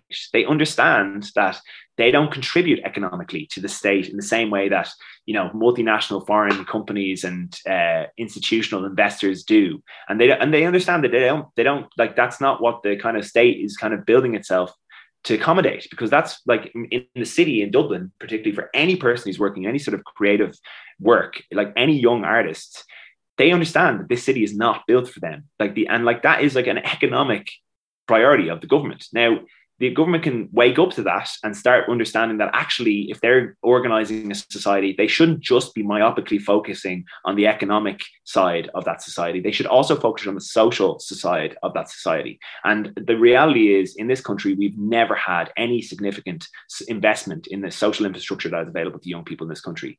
So that's what needs to change. That's again the top line of our budget's pre-budget submission. It's about space. People need access to space, and it's as simple as that. And so there needs to be schemes that allow people to take ownership of their space and do things that they like want to do in their own terms. Like you know, young people just need to be able to give be given control, and young artist collectives need to be given freedom, and they shouldn't be just held back by these like really archaic systems, which essentially are just constructed to try and serve the interests of people who are trying to sell alcohol within the nighttime economy well, well said. Well said. Um, mu- might talk about music for a little bit. Your own music. Um, yeah. I know that you've just finished your DDR show, Lifeline, um, uh, this morning. Uh, do you enjoy doing that? How long have you been doing it? Yeah, so well, well, Lifeline's really so DDR is yeah community radio station based here in Dublin, basically, um, and I'm I've been volunteering with it for years. I've kind of just been gotten more involved in the last year. Lifeline is a show that I started during the pandemic, and I basically was like doing it every day at one point because we were all losing our minds, like in that early stage of the pandemic where you didn't see anybody for two months, and so I was just doing this radio show in like my parents' kitchen um, where I was back living for a while, and uh, and yeah, it was just like it was just a funny old funny old experience. Um, and then I decided to keep it on because the thing about the uh, DDR is that like yeah, we're just really trying to encourage people to listen live to the to the radio, and there's not a lot of people again who can have the time to like do like really regular shows. So it's a it's a weekly show. It's on every Thursday from 12 to 1. I just go into the studio. It's like a real kind of like habitual thing now at this stage where like I just go in, I do the thing. I I actually don't upload the shows. So the shows are just broadcast live, like continuity. Kind of like, you know, do you ever hear those stories about like how like RTÉ apparently never recorded any of the Zig and Zag stuff? It was like all just continuity. So they were like taping over tapes every single time that they like uh, shot a new thing zigzag so they don't have any archive material of like the vast majority of zig and zag's contributions to RTÉ or whatever. Like that's the kind of thing i'm trying to create here. I Where, didn't expect a zig and zag comparison but it's well made. Well made nonetheless but uh but like yeah like that's the like it's just like a, a, regular show where you know people can know that if they tune into dublin Digital radio 12 o'clock on a thursday i'm going to be on i just play music that like you know i kind of just go in and use it as a way to like run through tunes because I've been collecting music for a very long time. And to be honest, I'm starting to get forgetful in my early 30s. So uh, it's good for me to go back through my tracks, especially when I have gigs at the weekend. So I go in there, I kind of chat a few things that are on my mind. It's uh, very, very like, uh, yeah, free roaming in the topics that are discussed. Um, and maybe also I get a little bit loose lipped because I know that things aren't being recorded as well. but you're listening, listen in and find out if uh, if I'm saying any salacious uh, salacious things on air, you know. and um, I asked you earlier how much uh, of your time was taken up by Give Us the Night. What about music making? How much uh, time is kind of dedicated to that? So for me, like I find it like really um hard to focus on music when I don't have kind of some sort of I suppose like goal where I'm going to be sharing some of the music that I'm making with in a relational context, you know. And so I found it's really hard during the pandemic. I was like, I had no gigs, and I used to basically like, like if I had a gig, a live performance gig, I'd be writing like crazy. Like I remember in 2019, I got a I got asked last minute to do this really big closing gig at alternate All Together Now and like on a stage that I feel like I still feel like I had no right being on but like basically I was closing like a really big tent and I kind of knew like I was playing 145 to half three or something like this. So it was like a super long live set. It was like an hour and 45 minutes and then a, or hour and 15 minutes or something. And like anyway, I basically I was like I knew I had to like write a huge amount of material. I had a month to prepare. And um and I just went into the studio every single day because I just knew I was going to go and play this gig to probably a few thousand people because of the nature of the tent and the time slot. And I was just like, okay, this is like the thing. And I find that actually really easy. Like, you know, I have a gig this week. Sorry, sorry, last week. I have a gig uh, uh, in, I had a gig in Limerick, which hopefully went well. and so, like, I've been preparing, I had been preparing last week. Sorry, this is, I know, just for your listeners, we recorded this a little bit of the past. Uh, I had been preparing all week, like making music for this. And that's kind of how I approach live gigs, basically. Each live gig that I do, I try to write new material. Um, and I try to approach it like I would a DJ set in a way, because like I'm never going to go to a DJ set and like play the same set that I played at my last set. I kind of feel the same way about live performance, which means that I end up like taking on way too much work and uh, I try and like write loads more stuff. But then it is good when I have a kind of a series of gigs. So I had like a gig and uh, I, just, I try not to take on too much, but during the summer I had a gig in IMMA in the courtyard and then this gig in Limerick. And so like after those two gigs, I've got like a huge amount of material and then I can go on like go back to that kind of like finish that up, produce it to a kind of a releasable level and put it out. So that's kind of my process, and it always has been my process. It got completely derailed with the pandemic, and I kind of felt myself like just a little bit at sea, and uh, found it really, really hard to like just stick with ideas and really finish things because like it just felt like there was no environment in which I was going to meaningfully share the work I was trying to do. And I know that's like a little bit maybe dependent on the uh, the like the the, re- the reaction of others to your work a little bit. But for me, it's like it's very important that my work is kind of relationally realized rather than just something that exists in my head. And so that part of the process is actually part of the songwriting process for me, you know. And like I think it's like for me as well, like coming up as a DJ, like you learn so much from the dance floor. And when you're DJing, you want to be in a like a kind of reciprocal relationship with the dance floor. You're like responding to what their wants are and their needs are, obviously through the lens of your own aesthetic taste. But like you're you're open to what the dance floor needs, and like really you are like you're serving the dance floor. You know, you're not serving yourself. And so in that capacity when it comes to making tracks i want to make sure that like there is that relationship with, with people dancing and so i have to see people dancing for that and like that's why i suppose like the gig in IMMA this year during the summer was like really amazing for me because it was just like the first time since 2019 where i actually just was like able to see people dancing in response to my music and i was just like okay, I can do this again. I, I, I didn't, I kind of forgot I could do this.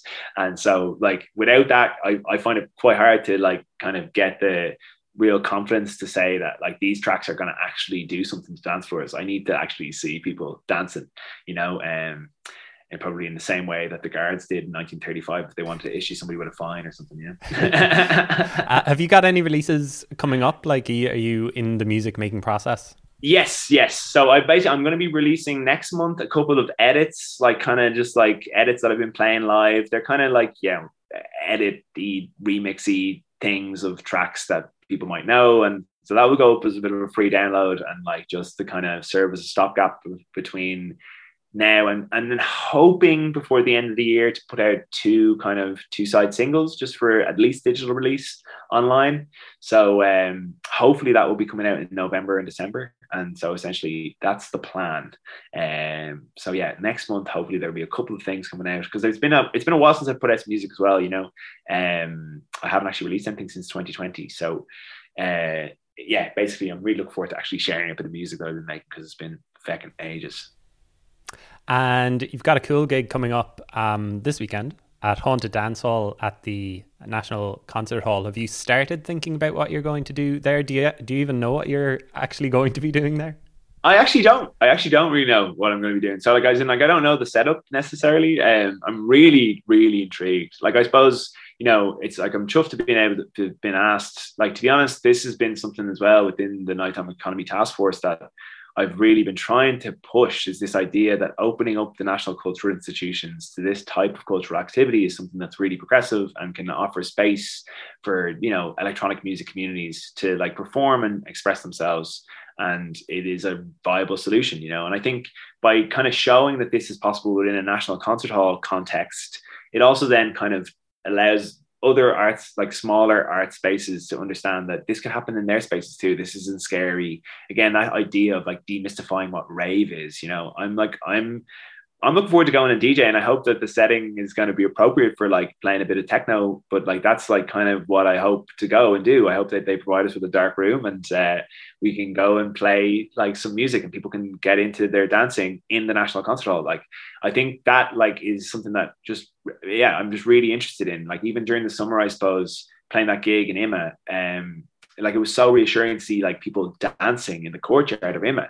And like I think as well for like these national cultural institutions, when they actually see these things like happening in front of them, they realize how like positive they are and how like like how good it is for their space you know that people are interacting with these places not just as these kind of austere cultural artifacts that like ex- belong and exist in almost a different era but as like a living breathing part of the cultural infrastructure of the city that they live in and like in you know i think I think for the people in IMMA anyway, at least during the summer, it was amazing for them to see people dancing in their space because like when people are dancing in your space, that means they're comfortable in your space. You know, you de- you typically don't dance if you're not feeling comfortable. And one thing that what always concerns me about national cultural institutions is that they seem so inaccessible to so many people in this country.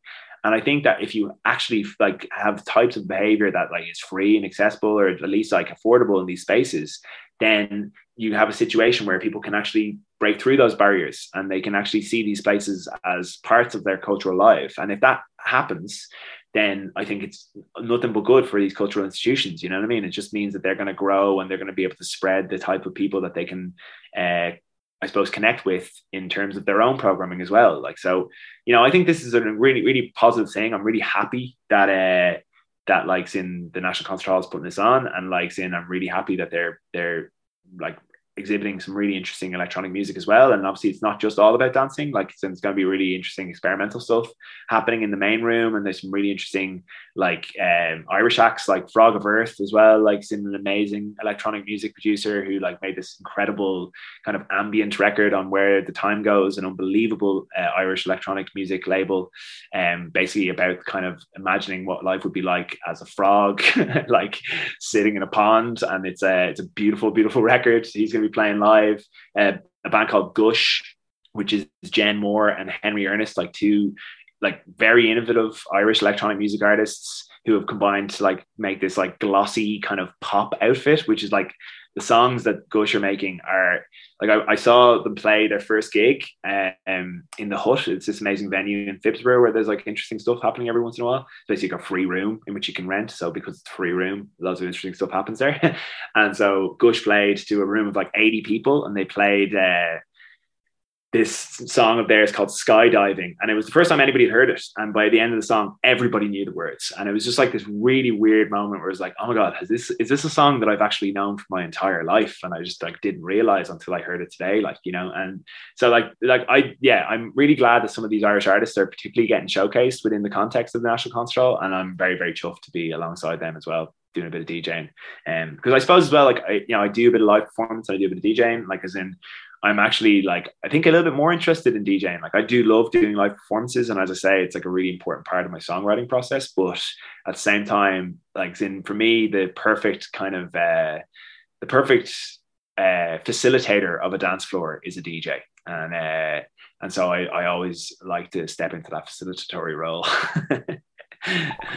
Great. Well, uh, nice positive way to end the conversation. We kind of like went through the went through the ups and downs there over the last half hour, but um, I appreciate the time. And Haunted Dance Hall sounds like it's going to be a great event, and hopefully the budget uh, was uh, a good event as well from a give us the night perspective. But uh, I appreciate you taking the time and chatting. Not at all. My pleasure, Owen. Thank you.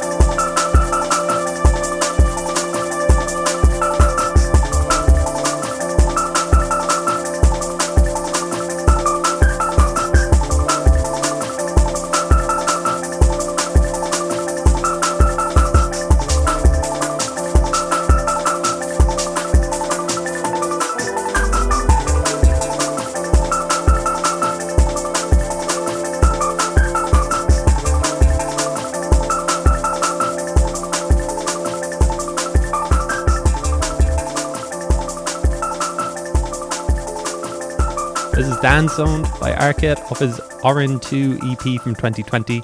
Looking forward to hearing the new stuff he's working on. He's DJing at the Terrace of the NCH at 1.30am on Saturday. By the way, performances end at 2.30am both nights of Haunted Dance Hall. And yeah, it sounds like it's going to be a great event. Now, next up, Patrick Stefan used to be called Page, but during the lockdown, one of the themes among so many of the artists we've been talking to lately who made music over those awful couple of months and years of 2020 and 2021, he looked deep inside and wondered was this what he wanted to do? So now he goes under his own name, Patrick Stefan. He's just released his debut album, Wayfare, which is just gorgeous. From his vocals to just a lovely guitar sound, it'll just make you melt. He's half Dutch, half Irish, born in Clare, living in Dublin, and you might have heard him on here a few weeks ago talking about another love song, which is Dad, a folk singer back in the day and still apparently is. He wrote that one, and Patrick covered it. It's one of a number of highlights on Wayfare. Let's listen to another, Half Moon Swimming Club, and then you'll hear me chatting with Patrick Stefan. Those who've walked these shoes will know the great divide but watching over me, I sense a love divine. Stand up, be strong, don't fall, you're not done.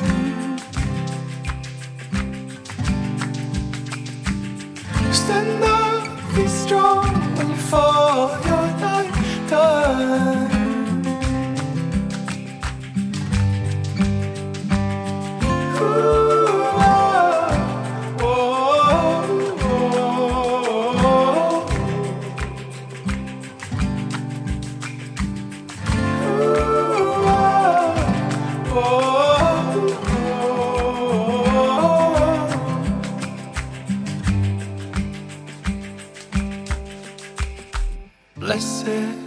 Moment I would die to defend.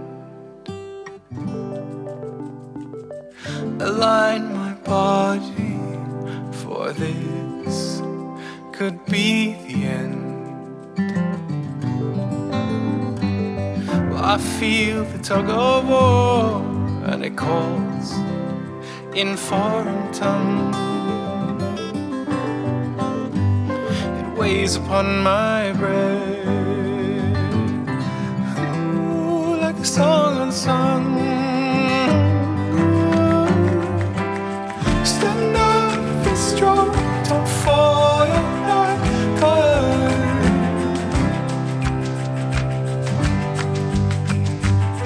Stand up, be strong when you fall,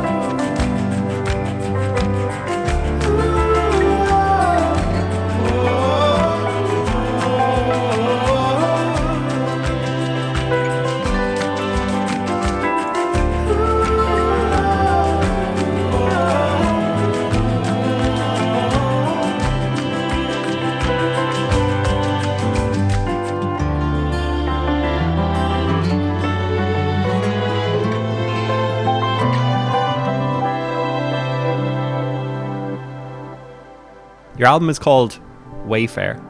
Correct. Yes. Okay, so I got that one right. And it's kind of like almost like a journey through your life, I feel, is it? I mean, like you've lived all over the world. Do you do you want to just take us on your own life journey up to Wayfare? I mean, we go. you know, uh, Okay, you can just have the floor. I'll just put down my mic and you can just tell us your life yeah, story. feel free to interject. Uh, well, yeah, it kind of took on that journey aspect, and it really it, it's it's addressing yeah my own journey as a musician, as a person, and then also the kind of the physical places. And I've kind of been doing a lot of things over the last ten years in music, and they're all in there in a way.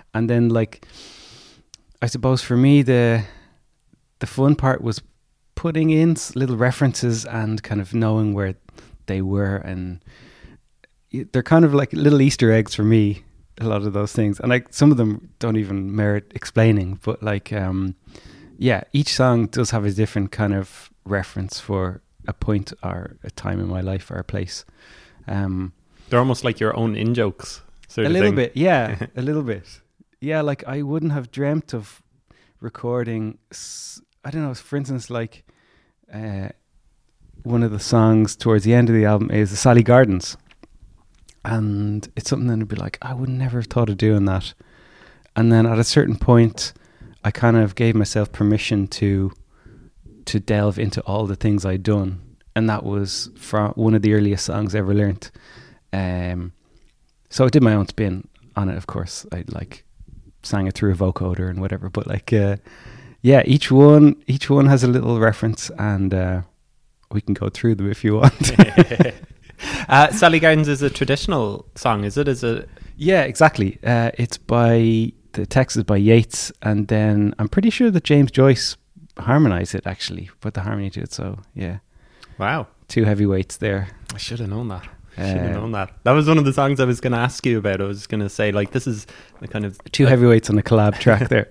it's a, it's like the I think it's kind of the main trad song on the album. Is that something that Yeah, like true. has always kind of followed you around the trad for real yeah music I, like i always kind of rejected trad when i was younger because um, i thought it was really uncool and my brother did it and we're almost the same age so we were always treated like twins so it was very important to not do what he was doing and vice versa so uh, we kind of defined ourselves we're both very musical and um, at that time we kind of defined ourselves by what we like the opposite of each other in a way so i was like uh, there was a point where I was taping over his like Bothy band uh, tapes with like now 2000 and stuff, all these awful dance tunes when I was in that phase.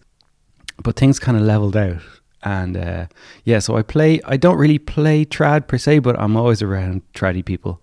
So it's always there. I play with the group called Ensemble Ériu. We've been going since like 2012, 13 and it's like this trad fusion instrumental band. So uh, yeah, it's always there in my ears without me being. It's kind of a it's a tricky thing to kind of claim that it can feel like you have to be all in, uh, and it can be the same with with jazz as well. Which I spent a lot of time learning about jazz. Um, so I kind of like just allowing myself, as I said, to pick out bits that work for me that resonate with me.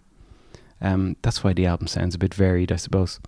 But yeah, there may be more trad to come. We, we, we shall see. oh, so what were you what were you into while your brother was playing and listening to trad? Was it just kind of mainstream music? Were you play what kind totally of you mainstream, the most mainstream, exactly.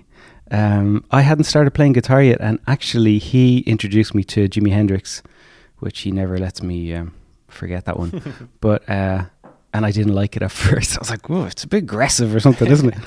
And then I totally grew to love it, and then went full fully down the the white guy playing blues guitar, uh, the well trodden path. and uh, rock and roll and harder rock and like playing electric guitar stuff and uh, I really was into that for a long time. Um, the other thing I suppose is important to say is that my dad is a singer songwriter, and it was also kind of oh I don't want to do that. Oh no, that's kind of like it's kind of corny. Like he's doing that, uh, and funnily enough, here I am, kind of coming full circle, fulfilling my father's destiny to some degree. Literally covering his songs. Literally covering one of his songs. Yeah, exactly. So that's that's another kind of important reference point. And that song is just another love song. It was the third single, and he wrote that before he had even met my mother. So it's one of his earliest songs in the like late sixties. Um, I always thought it was about my mother until he corrected me one day. and said it's actually about a Danish woman that uh, I can't remember her name. yeah, so yeah, there's a lot of funny little um, little trails of of stories from these songs. So your dad is Dutch. Was he big in the Dutch folk scene of the 60s? Uh, was he he was kind of a rambling man, like a bit of a wayfarer himself, Wow. and that's how he ended up in Ireland. He was he was like, no, I'm going to forge my own way. Maybe this is a thing that runs in the family. I don't know, but I'm going to do my own thing. I'm going to get away from everybody. Um, he was in London for a while. Somehow he ended up in Dublin. He met my mother when they were working in a restaurant um, somewhere off Nassau Street, and then they married and moved to County Clare, and then I was born in County Clare. Uh, but then they separated, and everything went its own way. But um, he, during that point, he got yeah, he got a one a one album record deal. So his his album was out in in Sony. It didn't take off, unfortunately, but uh, it's still floating around there. I bought one one of the CDs off Discogs recently. I Oh, was like, really? I'm just gonna grab one of these while they're still floating around. Was that when he was living in um, Ireland that it came out? Or? No, he went back to Belgium for a while, and then he had the record. So he was like, "Oh, I got to go back and do this for a bit." And then he was in and out of our lives a little bit. So, so hence the kind of the complicated uh, relationship with being the singer songwriter, like like my dad. So anyway, it worked out great, and it's I suppose at this point it's like I can appreciate the gift that we got from him, you know, rather than being like, oh, you didn't do this or you did this or you, know. So uh, maybe is this too much psychology? Did I just jump no, in? No, I'm, I'm interested in it. Like, uh, is he is he still alive? He Oh yeah, absolutely, yeah. absolutely. He's uh, remarried and he lives in Romania. So uh, still wayfaring? wayfaring like to the end, yeah. So, but he's happy out and he's still making music, recording music. He sends us demos and stuff. Uh, oh, what do you think about this? Because my two brothers are are musical as well. So And have you ever played together, all of you? We have um, we did one gig a while ago. It's been a while actually. It's been a while. The, it happened. It used to happen more often than it does, unfortunately now. Yeah, Yeah. just trying to get together. Yeah, we got together, the three of us, to record a video for his uh, 70th birthday. Um, we recorded when I'm 64 because I think we had endeavored to do that for his 64th birthday, but we never did it. Forgot. Yeah, exactly. Just took a few years. So were you Yeah. living in Clare for a long time before you moved to Dublin, or was it a Uh, quick? when I was about five. yeah. Yeah, five So- or six. So, So did you play trad or anything? No, you didn't, not You at didn't pick up fiddle or anything down in not Clare. Not at all. Not at all. Unfortunately, no. My memories of there are really. We were beside Lower Lough Derg, and we kind of had this area where we could just run around and be free, and there was like trees, and we'd go crocodile hunting in the stream and stuff, and it was just a really like, it was quite an idyllic few years, and I think my mother was just so, like, uh, concerned and occupied with trying to just take care of business that we would be gone for hours, the three of us. Um, so I don't know what effect that had on us, but I think it was a good one. At simpler times, isn't it? It's just like see see at dinner time, kids. You know, don't uh, don't run away. Yeah, absolutely. like there were a few close calls. I did almost drown a few times, but A few um, times. yeah, yeah. Fool me once. We were, we were always there together though, so it was grand. It's like, oh, better just pull him out of the water there. Oof. Yeah. Um, so what I have in front of me is uh, like the list of places that you've lived. You say in a press release that you've lived in Brazil, Finland, Mali, USA. I mean, is that just you turn 18 and you're like, I'm out of here, I'm out of Dublin? Yeah, I mean, it sounds impressive, uh, but I was always doing some sort of course or some sort of study in those places. I found a way to kind of have a have a reason to be there. Um, I'm not one of these people who just like, okay, I'm just going to move to that place It has to be for a reason. Yeah, I mean, it just turned out that way, and it's a good way to kind of travel because you have something to hold on to, and you have other people doing what you're doing, I suppose. I mean, the most the I did one big trip in a few years back, and I did two months in Brazil, and then t- straight to two months in Mali. And there, I didn't really know anyone, so that was the only time I'd ever felt like, geez, I really don't know what I'm doing here. So I was there doing field work, like uh, kind of a research project, and it was because I was doing a master's in global music in Helsinki. So I don't know if that makes sense completely, but I was based in Helsinki, and they had some funding to do uh, field work. So I'd go back and write about what I'd done and write some music based on what I'd done, and pretty cool, like forward thinking program. So I went to Brazil specifically to kind of learn about some rhythms, and then to Mali to learn about the guitar playing because that had been like a long, a long time kind of fascination. Uh, like music of Oumou Sangaré and other Malian artists. It's just like a particular kind of way of playing the guitar that I'd always like listen to and be like, what are they doing? What the hell are they doing? So I was like, it was kind of like a mecca thing for me to go there once and to, like, I had the phone numbers of various teachers and stuff, but no one there to kind of guide me. So it was a bit of a scary one, but it was like also very exciting. Yeah, that's what I'm wondering. Like you turn you turn up to a place and you're like, right, where's the music? You, you have phone numbers and you're just trying to get in touch with people and, Yeah. and stuff like that. Do you ever hear those stories of like Japanese people who come over to Ireland and they've learned trad and stuff? And you know, there's a story of a Japanese guy who's learned Irish, he's learned Gaeilge, and he turns up and he starts speaking Irish and no one understands.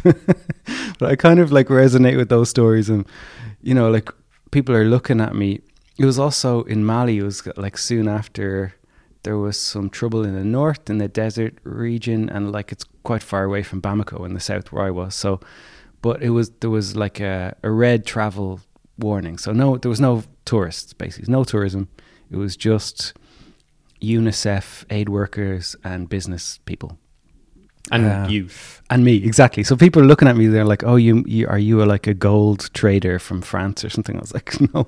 But then as soon as you'd be like, "Oh, I'm here to to learn about the music," and you dr- drop one or two local names, and they'd be like, "Ah," like a warm smile, and then suddenly you'd, you'd have access to a, a place that you wouldn't. It'd be impossible to get that access. So I was given this level of access because of the music. Um, so basically, like I'd call someone with my leaving cert French and be like, "I'm here. I heard you're an amazing, the greatest guitar player in this in this region," uh, and then be like, "Yes, yes, yes, I am. Uh, here's my address," and I get in a taxi. I'm like, fingers crossed, turn up, uh, and then they'd be like, "Oh, it's an hour." And it's this price. I'd be like, okay, cool. And then five hours later, you'd be there eating with the family and stuff. Uh, so like it pretty much went at the first day I think I scheduled three lessons in one day and then very quickly I was like okay it's going to have to be one event per day here cuz uh, everything's kind of a bit moving at a different pace and uh, things can be stretched and extended and yeah Was everybody generous with their information and their sharing? Yeah, really Was anybody generous. skeptical or anything about what you were doing? No, no. Actually, no, not at all. Maybe one guy who was kind of like considered the big potato. uh, but it was funny. I was brought to him, and I was, I, was like, I'm not that interested in actually what that guy's doing. It was often more the people who weren't, who didn't have like big names, that were the best teachers and were the most interested to impart the information and to kind of give me a little history lesson and stuff. Yeah, I was constantly uh, trying to juggle egos a little bit as well. And like there was one guy who was like, oh, "I was get on my motorbike. I'm going to bring you around to my two wives and show you my first wife and my second wife and all that stuff." And then at the end, he was like, "I need more money because I have two wives." I was like, "Dude, I." I'm in too deep here. I just want to know, get a few guitar licks, and but yeah, there were all sorts of characters, and then there was often a kind of a thing like, "Oh, remember that I'm the one who showed you this, this little bit of guitar information." They, they want you know? kind of the head nod. yeah, it was more about the recognition and stuff. And then some of them had been to Europe, some of them had been to a lot of would play in France regularly enough. Some had been to America to do kind of clinics and stuff and like world music, that whole kind of network. So yeah, pretty fascinating. Pretty fascinating time. And what about Brazil? What was what was that like? Where where were you in Brazil? Was it just Rio around the cities? or- No, it was more in Salvador actually, in the north of Brazil. So my Am- Amazon area, isn't it? not exactly. It's all everyone's on the east coast of of Brazil. So the more west you go, the more you go into the Amazon. Oh, But no one really li- lives there, you know, unless you go all the way up to Manaus or Belém, where some of the World Cup uh, games were five years ago, whatever. Um, but it's kind of hard to live there, and it's super damp and yeah. And there's like it's been up there for a few days, and I was just like I have to get out of here. I couldn't actually, so uh, humid. But uh, no, my favorite place in Brazil is Salvador. So Salvador is in the north of Brazil, and it's the most kind of African uh, uh, colony. Isn't really the right word, but like it's the place where all the Africans go to in Brazil first, and historically it's been that way for like 200 years. So uh, it also has like a long checkered kind of past with the slave trade. Um, so it's kind of there's a lot going on there, and it's a very different place to Rio or to Sao Paulo, which Brazil does a great job of marketing itself as Rio, you know. Mm. And often we think about Rio, and like so, the, even the first time I'd been, I went to Brazil. The first place I landed was in Salvador, and like I'm pretty much the only white guy there, and I'm like, this isn't how I imagined Brazil. even though it's kind of like, okay, it's going to be very different. Uh, so there's all different flavors, different things going on in Brazil. But Salvador is like this one concentrated, very strong, kind of very proud of itself place as well. And it knows it has the best food, the best music, uh, the best characters. Uh, yeah, it's a. I think of it kind of like Cork in that way. it's a little too self-aware sometimes, but like it's it's really it's really class. Like everything going on there is it's thick. Like you know, That's one for the Cork listeners. So yeah. Like- They have a, so they have an expression in Salvador, um, dende. So dende is like is actually the palm oil. Um, so a lot of the food there has this kind of African influence with palm oil.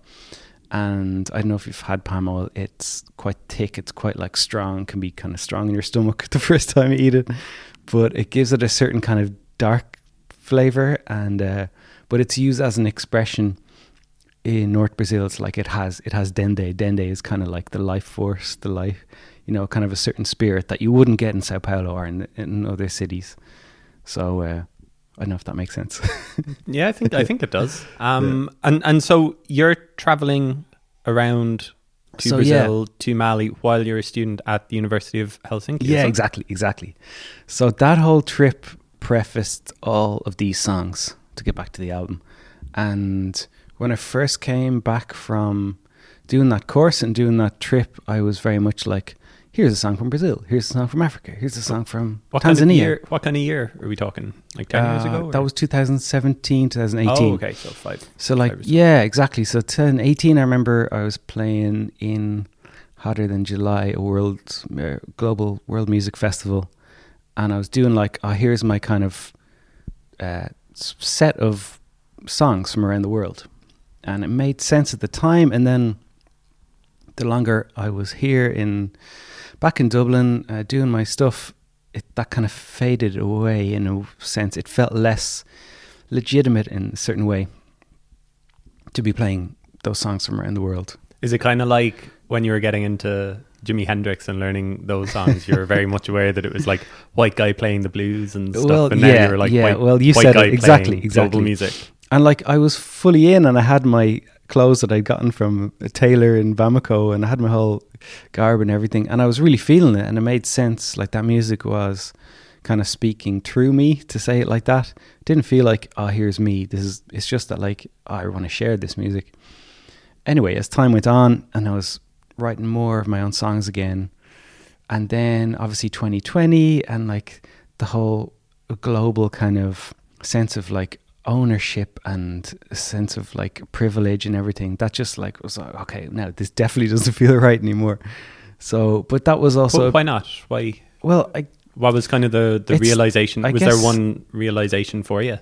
it was more a sense that like ah this is something yeah this is something that i've experienced but my dad's also a folk singer i've also gone through all these other iterations it in my music, I guess it was about finding a a balance of the different experiences that I've had. Yeah. Yeah, it was a confusing time because myself and my partner, who's is from uh, Salvador in Brazil, uh, we'd just been to Salvador in January and February of 2020. So we were arriving back in like March 4th, people wearing masks and stuff, and we were like, okay, something's happening here. But we had just done uh, a couple. Of, we've just had we had just had quite a few intense experiences. One of them being kind of this um, tribal ayahuasca ceremony that we did together, and doing that. I know it's kind of cliche to be like, I just saw, I saw the light, but I, we did that, and like for me, that had a very strong effect. That like, okay, I actually I can't explain exactly what it is, but I know I need to find a new way of putting everything together in my own music. And I suppose that's what we're looking at now with Wayfare. Wow. So it So, started yeah. with an ayahuasca. yeah, kind of. I mean, in a sense, that was just kind of formalizing my thoughts in, in a way about myself, and it was it was as much kind of accepting, wh- like who- who I am, where I come from, and you know that I that my family is mixed, that I've never totally felt at home in one place, that I've always been happy to move around, uh, and the positives and negatives from that. You know, So I guess then lockdown happens and you can't go anywhere. You can't like get out of the house almost. So then you're exactly. kind So of thinking about it all. Yeah, so in a way, it wasn't. It wasn't the worst time for that to happen in terms of my own musical process, but it was very intense, and uh, it was just like making stuff, making stuff, making stuff, making stuff in my own head. Yeah, it was it was a bit of a mad time, I think, for everybody. But like for me, it was, yeah, it was like making loads of songs. I'm like, okay, that feels right, that feels right, that feels right, and trying to just go back to a gut kind of feeling about it. And if I still like listen to it a week later, two weeks later, I was like, okay, cool, that'll be in the pool. So Yeah. yeah. And then we ended up recording it last year during one of those weird times where we had to get like letters to leave our houses and stuff. So Um, and you changed your name as well. You were going under a different uh, name as an artist, and then that just sounds like okay, this is the reset that I need. Exactly. So that was another.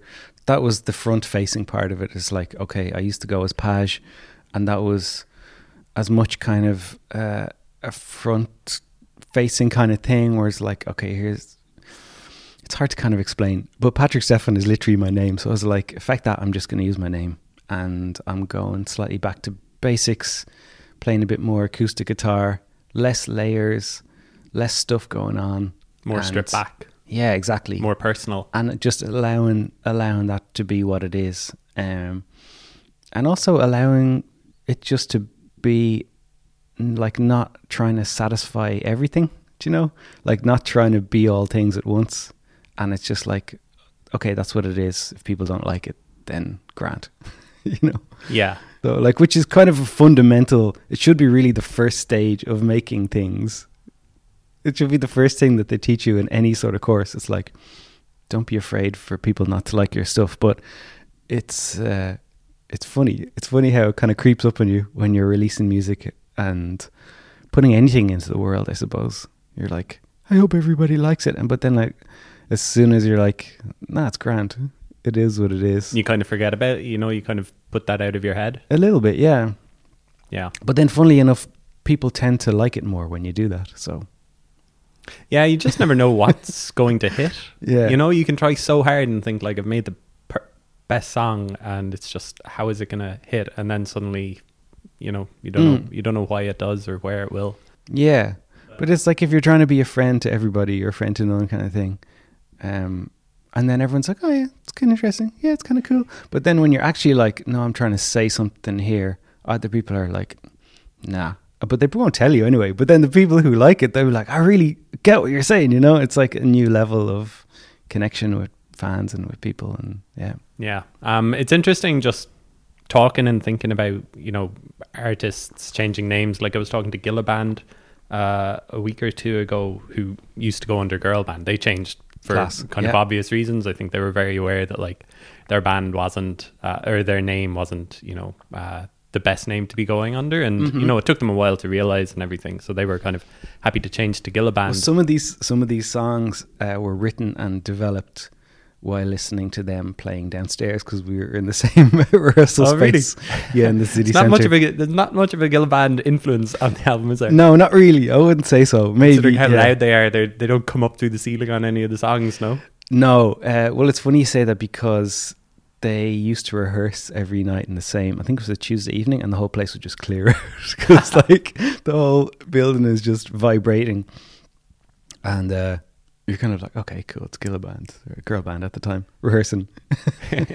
yeah, just so loud. Let's clear out. Yeah, um, but Conor Conor O'Brien as well, who performs under Villagers. You know, his first album is becoming a jackal, and it took him a while to kind of real, you know, kind of to become that jackal and to become the confident solo singer songwriter that he can be whenever he wants. You know, he's doing like solo acoustic shows now as well. So, like, uh, you as Patrick Stefan, do you feel like more of a pressure or anything with your name actually being, you know, on the on the marquee, so to speak? No, it really. It feels great. Yeah. I love it actually. Yeah. yeah. It, It was- feels it was- more authentic. Feels more me. So, I um, I actually, I'm starting to take a lot of inspiration actually from Conor. I went to see him and his band uh, play in the Iveagh Gardens over the summer, and it was just like every. Well, first of all, like everyone I knew was at it, and it's just like there's something really interesting happening here, and but it was like a special, a very special performance and really special kind of energy around the band and the set. And just this balance of kind of intimacy and vulnerability and then kind of rocking out sometimes. It's just like ah this is such a great mix. You're really kind of bringing us on a journey and then putting us in a good place here as well. And like delivering a message in a kind of a subtle way as well. So yeah. Yeah, I get. I guess it's just you put in the like t- ten years or more of work, and then you're just more confident. And that's what I was getting at with you as well. Like, does this album feel like the culmination of all of those little bits and pieces that you've picked up along the way? Exactly, exactly. Um, and the artwork is actually done by the same. For this album, is done by the same person who did the artwork for the last Villagers album.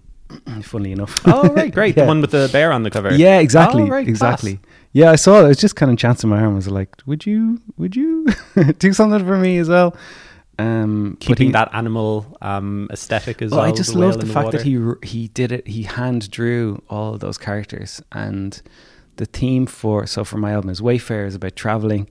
Um, at the time last year when I was putting it all together, I got really into Moby Dick. Um, and I've been trying to read the book for years, and I could never finish it.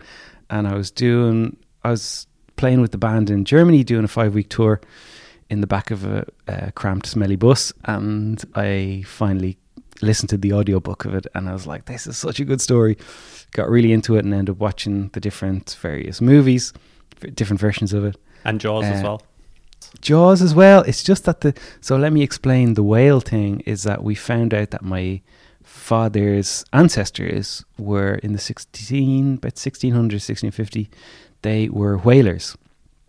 So uh, that's mm, where our name comes from. My last name is Groenland in Dutch which means Greenland like the country.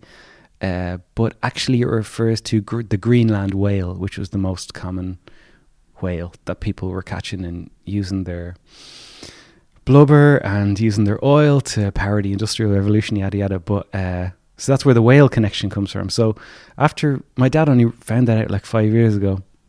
So when we found that out, we're like, this kind of makes sense. Why our whole Dutch family is like spread out all over the world. There's some kind of wandering, wayfaring gene in there somewhere. So it, it kind of made us all feel like, oh, okay, that's just our vibe. We just like to do that. Moby Dick, I read it in college. I, I, I kind of hated it, but I didn't really enjoy Yeah. English in college. But you, you kind of like persevered through the book and then I, switched to go the with the audiobook. audiobook. Yeah, like I found out that uh, some of the it's so detailed, like, and it just takes all these left turns. The book does, and at various points, it, like, just describes in extreme detail how like ro- ropes were knotted and all, like, so much so that it was used as a whaling manual. Like, it's a work of fiction, but it was used as a whaling manual for for whalers in the 1700s and stuff. Uh, but just the story is great. That the idea of the whale with like this lurking whale, this beast, and like the ambition of Captain Ahab, who's like, no, I must do this at all costs. and then the protagonist um, Ishmael, who's kind of cur- curious, and then his curiosity just leads him into this situation, which I was kind of like connecting with a lot. Like I was like, there's something out there for me, but I don't know where it is, what it is. So there's a lot of cool themes going on. So that's why there's a a, white whale tail uh, and, and a boat on the cover of the album, which uh, Paul, the amazing graphic designer who did the villager stuff, he was like, "Cool, I love whales. I love nautical stuff." Great. Um, you have two songs kind of n- on the second half of the album, Changes for Ishmael and Whale Song for A Habit. Are they direct responses to the book? Or they, exactly. Yeah. yeah, They were kind of. Uh, they. I was writing those songs, and they took on those names later on. Exactly as I was saying, just as I was kind of reflecting some of the ideas, like what am I actually singing about? Because sometimes songs come out and you're like, they're kind of about a feeling but I haven't quite like put it in a box yet, put a bow on it. Uh, so that was that was a really nice theme to tie them all together. So like changes was written in when I was in Mali and I was sick as a dog. I couldn't eat for a week and food poisoning or something. Yeah, exactly, yeah. exactly, classic. And uh, and I was just like, what is happening? Something is changing in me. Something's going on.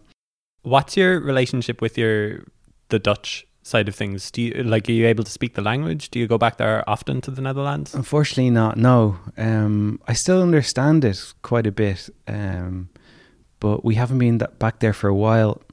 Um, my dutch family me, lived through the second world war as uh, uh, or my grandparents. And I, I think i was talking to someone recently who's also irish dutch and they were saying yeah, my fam, my Dutch family are just they don't talk to each other. They're all over the place. They've they're so I, I don't know if it's as much a wayfaring thing or like that generational thing. Some of them, like my grandparents, wanted all their kids to have uh, solid jobs and be, like we've okay we've been through this awful experience. We just want you all to be doctors, be like get get good jobs and like rebuild and everything. And then so like my dad was a uh, a hippie, a long-haired hippie. He uh, he dodged the draft. He's got a good story about uh, getting stoned before going in to his uh, his assessment. so he was he was he, he would have been no use on the battlefield. Not that the the, the Dutch soldiers ever went out in battle, but like, uh, yeah, it was just like a strong culture clash. There wasn't really that freedom in Dutch society at the time. Um, even though we think of Dutch society as very kind of like open and uh, it's quite conservative, actually. Like historically, yeah, it sounds like it's kind of gotten more conservative as well in the past. Well, few there's years. yeah, exactly. There's another aspect of that showing up in in in other ways, but yeah, historically, sometimes we forget that Europe can be quite like it is really stuck in stuck in its ways. You know, mm too old and cold and stuck in his ways, as yeah, Johnny it's said. getting cold as well. Um, are, are, you happy in Dublin at the moment? Do you do you kind of have itchy fingers to go traveling, or uh, a little bit, a little bit? Yeah, we'll see. We'll see what happens. We're just being squeezed out a little bit. I, I think, like a lot of people, feeling that squeeze. So we'll we'll see what happens. Would love to be able to stay. Do you still enjoy the uh, kind of um, the fact there are so many artists and gigs around in Dublin though? Do you find it like a quite a creative place? I mean, like even mm. being in the same uh, rehearsal space as Gilla Band. Hundred uh, percent. That's really important, actually. That kind of solidarity between musicians. I think just because it can be such a solo path, can be a bit lonely sometimes. So it's really important to to be around people who are doing what you're doing. So, like, I play bass with my friend Rob De Boer, also a half Irish Dutch person. I play guitar with uh, Abby Coulibaly sometimes and Manjola sometimes. Uh, so I still do these kind of. I like to be the instrumentalist in other people's bands as much as a job, just for like the fun of it, because I still love just playing music with various people and that feeling of collaboration. Uh, it's mainly, it's possibly the only thing that's a little bit yeah, I mean, when you go solo, you lose something. You obviously gain a lot, and you're like pursuing your artistic vision, but uh, you also kind of lose that feeling of like, oh, we're in a band together. Oh, we're doing this thing together. So, So you're happy playing in other people's bands for the con- the camaraderie. I do. I hope to be able to continue it. Yeah, yeah, Yeah. without compromising anything or yeah. Uh, we've touched on a couple of songs on the album. Just another couple before we finish up that I want to ask you about. Uh, Half Moon Swimming Club is the fourth track. Yeah. I think on the album. What's, what's glad that you asked me about? about that. So, Half Moon Swimming Club is I can almost see I can see it right here actually looking out your window. It is at the end of the pier, the North Pier by the Bull. No, I was West getting Pier? confused by these places. Westpier in Dún Laoghaire. uh, past? Poolbeg, past Oh, Poolbeg okay, Towers. okay. So right in the centre of Dublin City Bay, and there's a place at the very end of the pier, just before the lighthouse. Uh, Hmm. That's called the Half Moon Swimming Club. It looks like a slightly difficult place to go swimming. Is it? Is it? Is it a nice place to you go have swimming? to. Well, it's yeah. You gotta. It's not as easy as here. Uh, like uh, where are we now again? We're in uh, Uh, we're in Monkstown. It's not as easy as here. You're gonna have to work a little bit more for your swim, and it's a bit more choppy, but it's worth it. So you go out, and you, as when you turn around, you're like looking at the whole Dublin Bay, and uh, you're kind of not in Dublin anymore, which is a cool feeling. Uh, when you're always in Dublin city centre, like I am. Uh, yeah, it's just it's a special place. It has a couple of memories for me. Um, and I was talking to someone else, uh, drummer friend, and we started going for swims out there. And he was like, "Yeah, a couple of weird things have happened to me out there." Uh, so I conclu- concluded there's some sort of witch-like energy going on there. What do you mean? Weird things happened? Like, Well, like he's, I like don't know, bad, it's just a bad feeling. things in the water, or No, not necessarily that. Just kind of moments that you are very self aware of your life and mortality and stuff. Or at least that's how I interpreted it.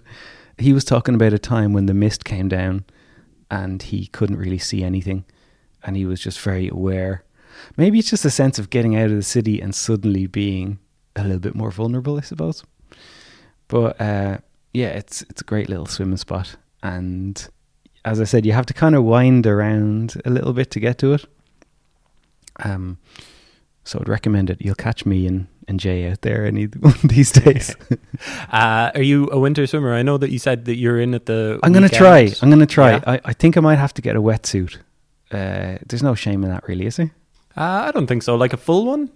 I've, I've heard if you get the, the kind of the wetsuit shorts, they're Okay. quite good, and Okay. the boots. We'll start with that. So Yeah. the boots, really. Yeah, you can. Actually, get, that's true because your yeah, toes yeah, do they're, get they're cold actually very really good. I'd recommend. Yeah. I, don't, uh, I only learned to swim like recently last year, um, so I've kind of been figuring out like the freezing cold water. I did it like once or twice last year, so we'll see if I can. Well, well, maybe we'll rendezvous in like March or April. Let's work we'll on it, like, yeah. How'd you get on? Did you manage to get in every week? Well, I just went for a quick dip before talking to you now, and Oh, it was kind of warm. Actually, I was Yeah. like, "Am I just getting used to this, or is it warm? Maybe a little bit of both." Yeah, like it, it kind of becomes its own cult as well, doesn't it? Like you can see why people do it like all year round. yeah, yeah. I'm sad I didn't get into it during lockdown. I mean, I wasn't that close to the. Probably could have. Sure. What's 5k? No one was really checking, but yeah, let's do it. Let's do it. um, I think that that's kind of one of the best things about Dublin is that like you're a dart ride away from you know various swim spots and beaches. You know, like I'm from Yeah. Cork, and to get to a beach from Cork City, you know, you you kind of have to have a car. I think really. Probably. you know, yeah. I mean, it's one of the best things about living in Dublin for Mm. like young and old and everyone alike. Well, this is part of. It's only the last few weeks I started swimming again in the sea, and it's part of that feeling of like, ah, okay, we're being squeezed out a little bit. It's it's things are getting a bit hard in certain ways. What can we do to kind of like regulate ourselves to actually make things better for ourselves? Are we just going to sit around and complain, be like, oh, Dublin, or actually like, okay, actively push to to kind of find some of its some of the good things and make space for that, you know? Yeah. That that's one of the hardest things to do, isn't it? It's so easy to complain, particularly online or something, you know, you can Mm. just like send out a tweet like giving out about everything, but actually doing something positive is the is the hard thing to do, but it's the more rewarding thing as well. In fact, yeah. I just find it very hard to swim without someone else being there. I've realized that about myself. I do need that other person to be like, even yourself today. Hey, I went for a swim. but yeah, swimming partners I think are crucial. Okay, okay. Yeah, don't don't be getting into the choppy sea uh, Nah, alone, nah, folks. nah. Uh, drinking in the moonlight, drinking alone in the moonlight is an interesting song, and this is another one that kind of dips into art, like you going back and um, on uh, Sally Gardens and figuring out that song that was a poem and like delving into your dad's old music as well. This is taken from an 8th century poem by Li Bai. How did you find the poem and how did you know that you wanted to work that into a song? Okay, so it was around the time when I was in Finland actually, and I was like, I was trying to develop my own kind of relationship with lyrics. Um, I think I was feeling frustrated with things that I was writing. They sounded a little bit too poppy, or coming out all kind of poppy, and I was like, it's not really me. Like many before me, I turned to poetry to try and maybe kind of obscure the obvious rhythms and the obvious kind of just the yeah go for kind of slightly obscure things. Uh, and but the funny thing is about this poem is that it turns out it's not that obscure. I thought it was really obscure and i was like look at me 8th century poem. And then as soon as i put it out people are like oh yes yes we know that one. Um, it's one of his better known poems actually. Uh, so Li Bai was a state, like a state poet, I suppose. So he was paid by the dynasty at the time to go out and experience things and then write poetry about it. So, um, which at the time probably had quite an important role in a way if you think about it. Like, I don't think they were writing things. I think it was all still oral history or oral, orally transmitted, I suppose. So like so the funny thing about it is he he writes a lot of poetry about being drunk and being alone and stuff uh, but it wouldn't have been frowned upon. It was kind of like oh tool tell us what it's like to be drunk and alone in the moonlight. So that's what this one's about and uh, he talks a lot about he talks a bit about like his shadow self and being comfortable with being even wanting other people to be there, but then finding comfort in his own company and realizing that there's more than one person there. Either it's the moon, either it's the drink, the wine cup, or his shadow, or so. It's kind of a cool. It's kind of like a bit throwaway, but then at the same time, it's like it's saying something pretty deep as well behind it. And uh, I just love that idea of the shadow self, and that's only something that we've been talking about in Europe for the past I don't know two hundred years or something. Uh, so and this is like thousand years before, which is kind of mind blowing. So yeah, that resonated straight away with me, and I was like, okay, let's see if I can put it to music, and it kind of just took on this life of its own. Uh, the freedom of allowing it not to be my own words, I suppose, allowed me to just get into this flow, and then the song came out and kind of quite formed actually in a way. The only thing I did was just repeat a few lines because the main difference with, I suppose, with poetry and and music lyrics is that music lyrics are repeated often quite a lot. So yeah, just take a poem and repeat a few lines, and there you have bada bing, bada boom.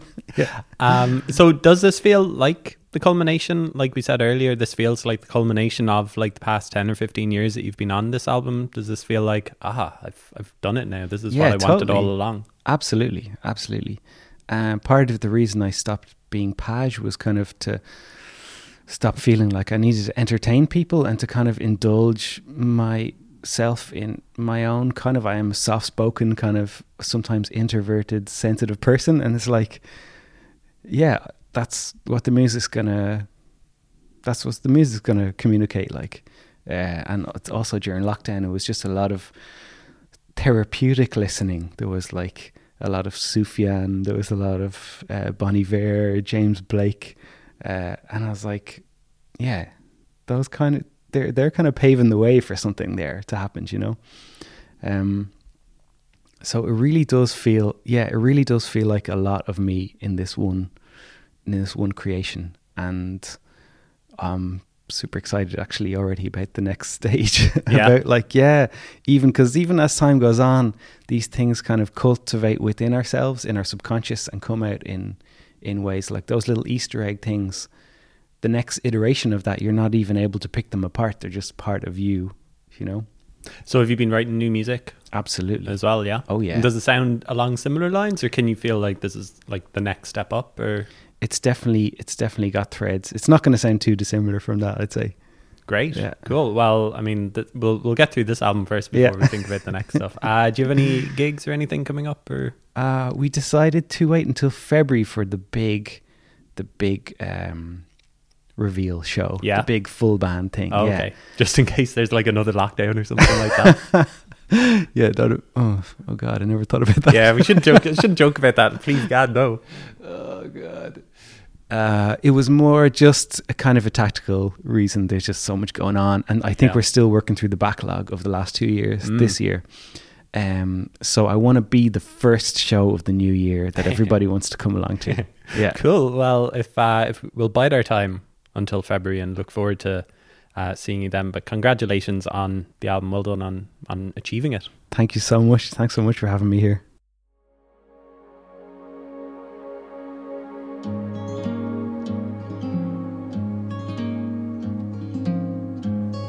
These drowsy winds they blow. The leaves are murmuring. These drowsy winds they blow.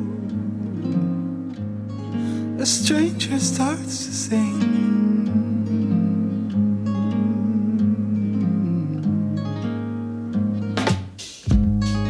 These greedy eyes won't talk.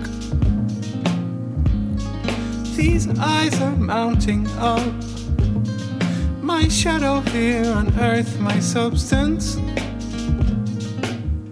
Body the least of my being. Only in this desert is love speechless.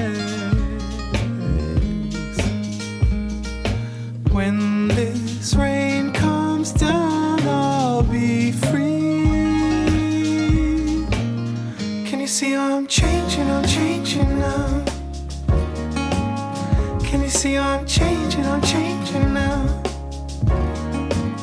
Oh, yes, I'm changing. I'm changing now. You see I'm changing? I'm changing now. Will you take me as I am? Old wounds may bleed afresh.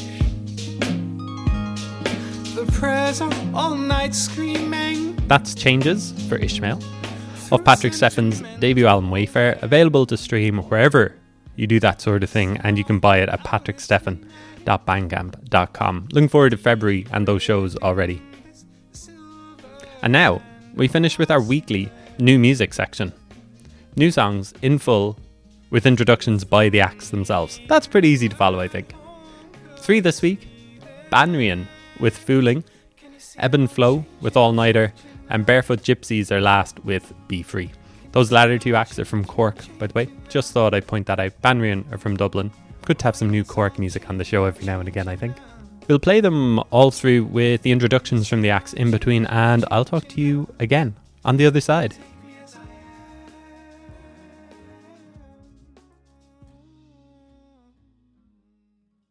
Hello, this is Roshan from Banríon. I'm going to be just having a little chat about our new single Fooling, um, which comes out on September 28th, a Wednesday. This is our first, the first song of our new EP uh, called Dare to Crush, and it's the first full band project that we put out since our first EP, which was Airport Dads in 2020. So, yeah, a lot has changed since then. I think our sound has definitely developed. Still very much DIY, but maybe with a bit more of a professional tint on it. I've learned a few more chor- chords since since 2020 anyway. So the song it's one of our favorite songs to play live. It's got a really kind of fun swing to it or like a nice pace, which makes it maybe a bit of a bop. But also it's it's pretty sad. uh, which is kind of our brand. I wrote the song when my mom told me that she'd been diagnosed with cancer that day. Like it just, it all came out of me at once, which is usually a kind of like important way of of how I process things that happen to me towards other people that I love.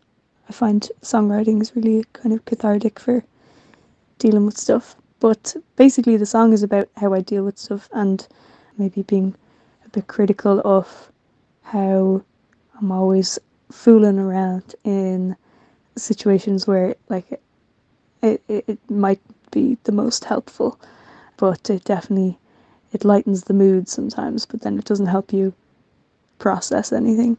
But yeah that's essentially what it's about. We had a lot of fun recording it. We recorded it, recorded it in meadow lodge which was our first time in a studio and we had such a ball with um, Rian Trench um, it was mixed by Chris Barry and then it was mastered by Morgan Bosang and yeah, we would love you all to have a little listen. Come see it at a show. We're playing Ireland Music Week next week on the 7th of October in the Grand Social. It's going to be a great crack. It's going to be a great week for some amazing artists. That's it. Thanks for listening. Bye bye.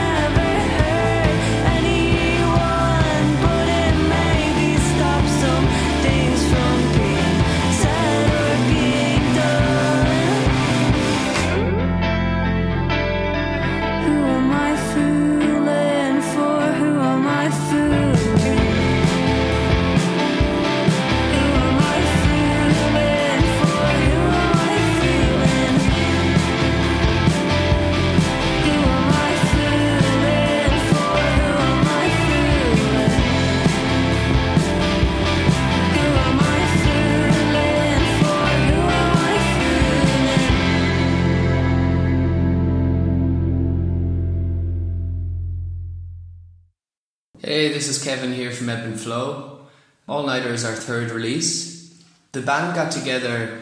Myself and James have been sort of friends since childhood. We went to school together and college together. And um, during college, we were sort of working this job, kind of promotional gig, like handing out free cider around the country. So we are kind of like driving around, giving out these free samples, uh, slacking off a lot, and sort of drinking a lot of the cider ourselves on the weekend things. So Yeah, uh, no big surprise. We lost the job kind of overnight, and we're both musicians and have been since we were kind of children, and just in different bands and stuff, and in different projects. We were kind of scratching our heads, thinking, you know, how are we going to make um, some money? So, you know, we had all this kind of music that we, we both loved in common, like a lot of kind of psych rock and funk and jazz and stuff. And we just decided that we'd start playing that in the streets in Cork, busking. James on bass and me on, on drums with a like a, a suitcase for a bass drum, which worked actually really well. And yeah, we, we came up with a lot of kind of music ourselves. It just clicked. There was a lot of um, yeah, it just worked. Uh, had that chemistry, and so we both kind of love spending time in the studio. Always have as well. So we just kind of decided that we'd try take some of the jams that we had we had done and maybe try flesh them out a bit in the studio and see what they would sound like recorded. So we did, and that's kind of how the band came about. All Nighter was um, a little bit of an outlier and the first of its kind in the, in the sense that I dropped out of college at the time, sort of, uh, and I was just like to pursue music. Yeah, I was just kind of sitting on the couch one day, kind of feeling like I, you know, I had no job, no course, kind of feeling like I had no prospects, kind of thing, and just had this little voice note recorded of it, me just singing and playing it on acoustic guitar. I recorded a little demo and kind of brought it to James, and he liked it. Um, and so yeah, we fleshed out and recorded all the instruments in James's place um, including the vocals with like you know two mattresses against the wall and like a duvet over the top to to kind of cut any echo out of the room or whatever. Um, yeah, doing it the best way we knew we knew how. And I, I went up and recorded the drums in Astakalapa um, with Darren Nolan um, in Gorey, and yeah, that was cool and it went well. It's a nice setup there, and he's you know great guy as well, and and and sort of messing around with the mix ourselves for a good while and driving ourselves a bit mad. And in the end, we we, we asked Christian Best to help us out with it, who mixed and mastered it in the end, and yeah, got it to a place that we really really happy with it. So yeah, hope you enjoy it. Cheers.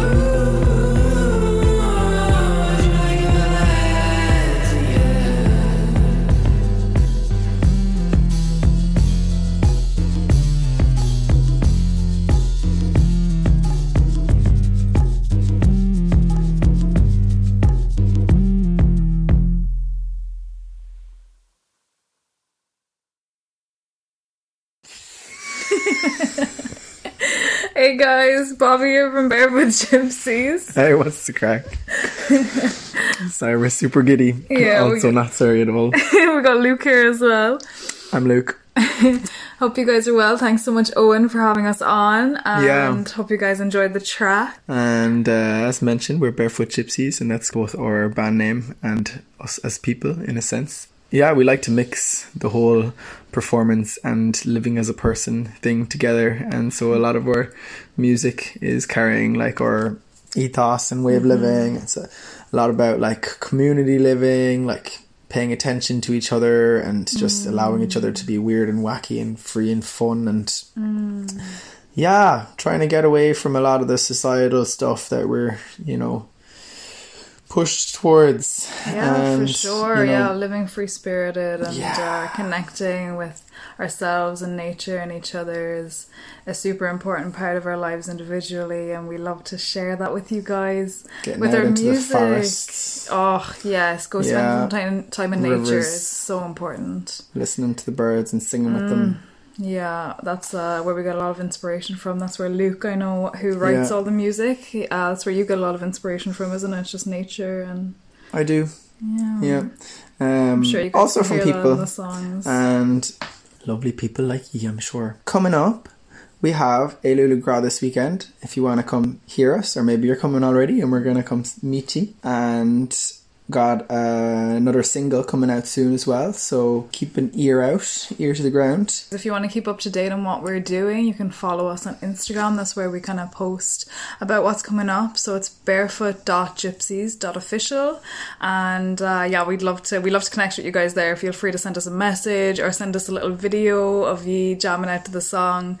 We Yeah. would love that. We love to see you guys enjoying it. And thank you guys so much for the support. We love you so much. Mwah.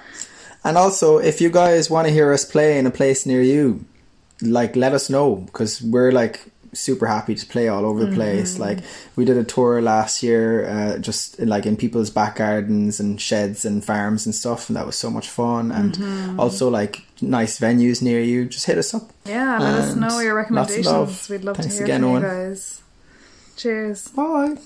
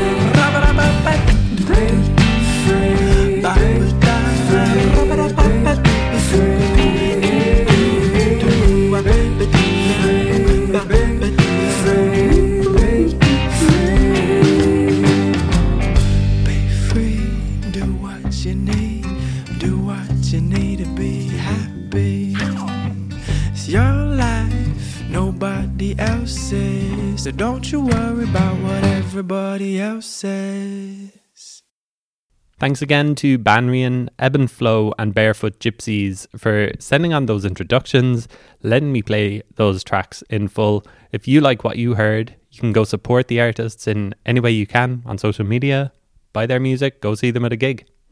If you want to send me songs or feedback or just get in contact, you can email me at thepointofeverything at gmail.com. Get me on Twitter at TPOEblog. Stripey Jumper on Instagram too, just FYI. Doesn't quite follow with the brand, but look, that's the name that I picked many years ago and I'm sticking to it. Thanks as always for listening. Hopefully, you found some new music to savour from this show. We'll be back next Wednesday morning, so until then,